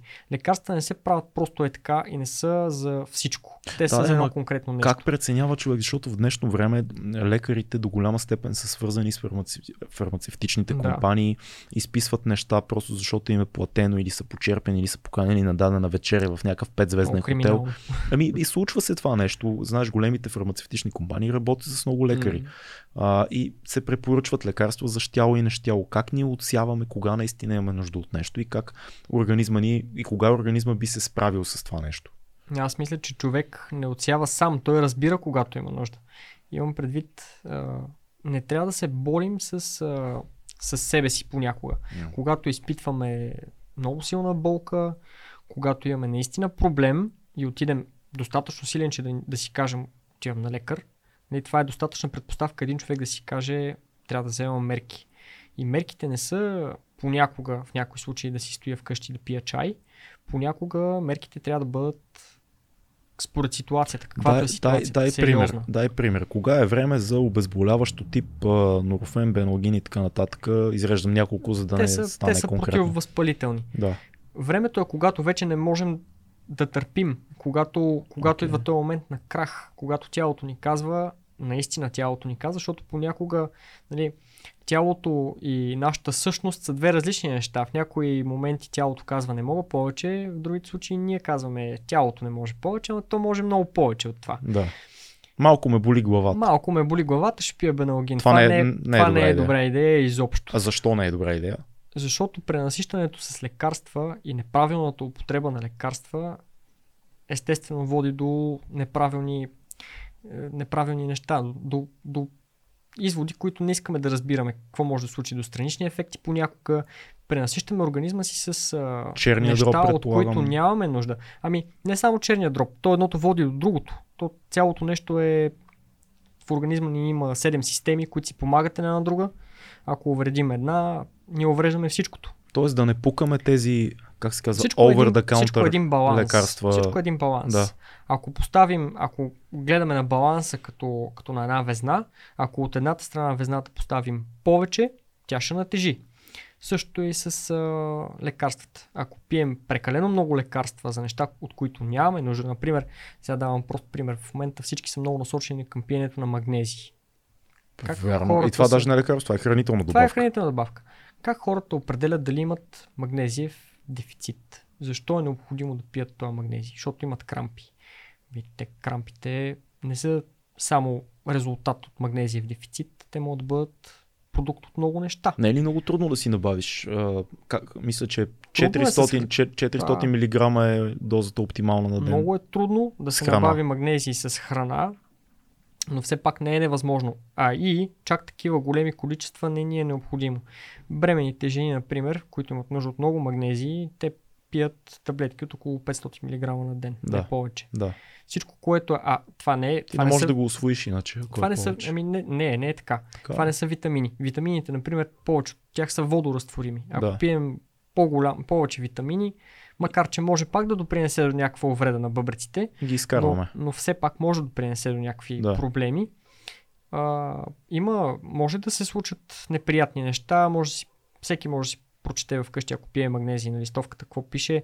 Има странични ефекти, може да се получи хранително отравяне от а, по-голяма, по-голямо количество магнезий от необходимото, което свежда до черевен а, дисбаланс, проблеми, стомашни и най-различни такива. Нищо в повече не е полезно. Кол- колко магнезии трябва да приемаме на ден? Ето ти За един обикновен нормален човек, доколкото на мен ми е известно, даже човек, който се натоварва физически, например, който така има активен, Като- сериозно като активен теб? живот, да, не повече от 250 мг. Ти пиеш ли някакви хранителни добавки? Да, но не всеки ден. Аз приемам хранителни добавки по такъв начин, че даже пия магнезии всъщност, а, но той не е, първо не е само магнезии, второ не го пия всеки ден. Пия го, когато съм направил, като например вчера една хубава 3 часова тренировка. Това е сериозно. Тежка физическа тренировка, в която ако а, човек разчита само на храненето, той няма да се възстанови. Не, че ще му стане нещо, просто няма да се възстанови. Човешкият организъм е много по-издържлив от това, което ние си мислим Да, това е факт. той е много, същевременно е много крехък, ако Да. не го пазим правилно, но е много издържлив. Той е като всеки един друг инструмент. Представете си един гаечен ключ.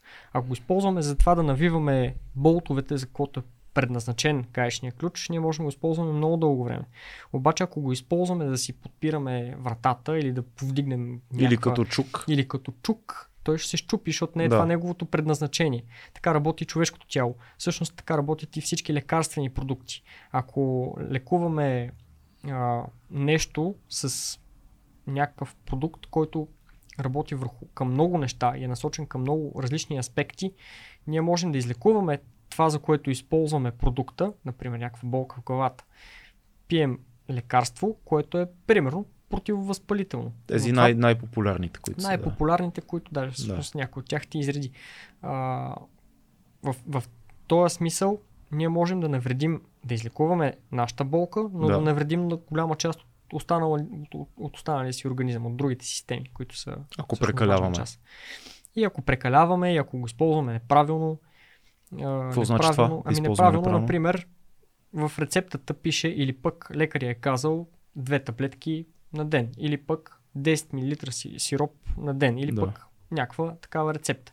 Ние си казваме, е, това се няма да го дозирам точно толкова. Къде че ти пием аз две таблетки? Ти знаеш аз какви неща съм пил, 10 бе. мл сега пак точно Да. Отчитаме. Съм мъж, бе. Българи. Българи. Нещата трябва да се, да се спазват. Да, разбирам те. Има, има правила, които хората много често, и, и това, е, това е масово, това е нещо, което аз много не харесвам, хората да, да пристъпват правила с лека ръка. Има правила, за които можем да направим някакъв компромис, когато става въпрос за нещо важно.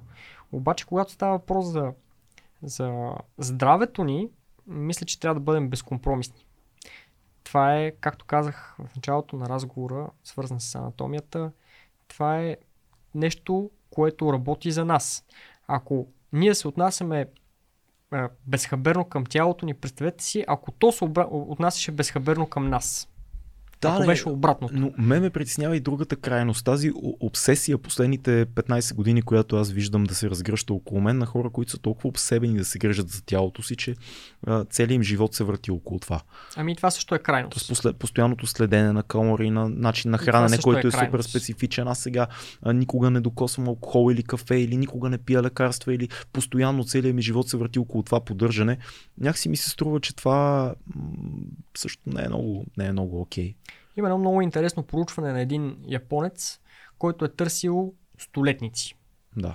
Открива, че в България има най-много столетници като територия, Хм. така че да, той е разбрал, че има 25 хора, които имат Вау. над 100 годишна възраст на рамките на България. 25 души. И той е решил да направи интервю с всеки един от тях и Да. да разбере кой как е живял и защо е постигнал такава възраст. Да. Нали, как, как се е стигнало до там. Всички от хората, това, това, което е сходства между интервюираните, всички са имали активен начин на живот. Някои хора си копаят градината, други карат колело все още. Активни са, защото тялото е а, машина, която е направена да работи.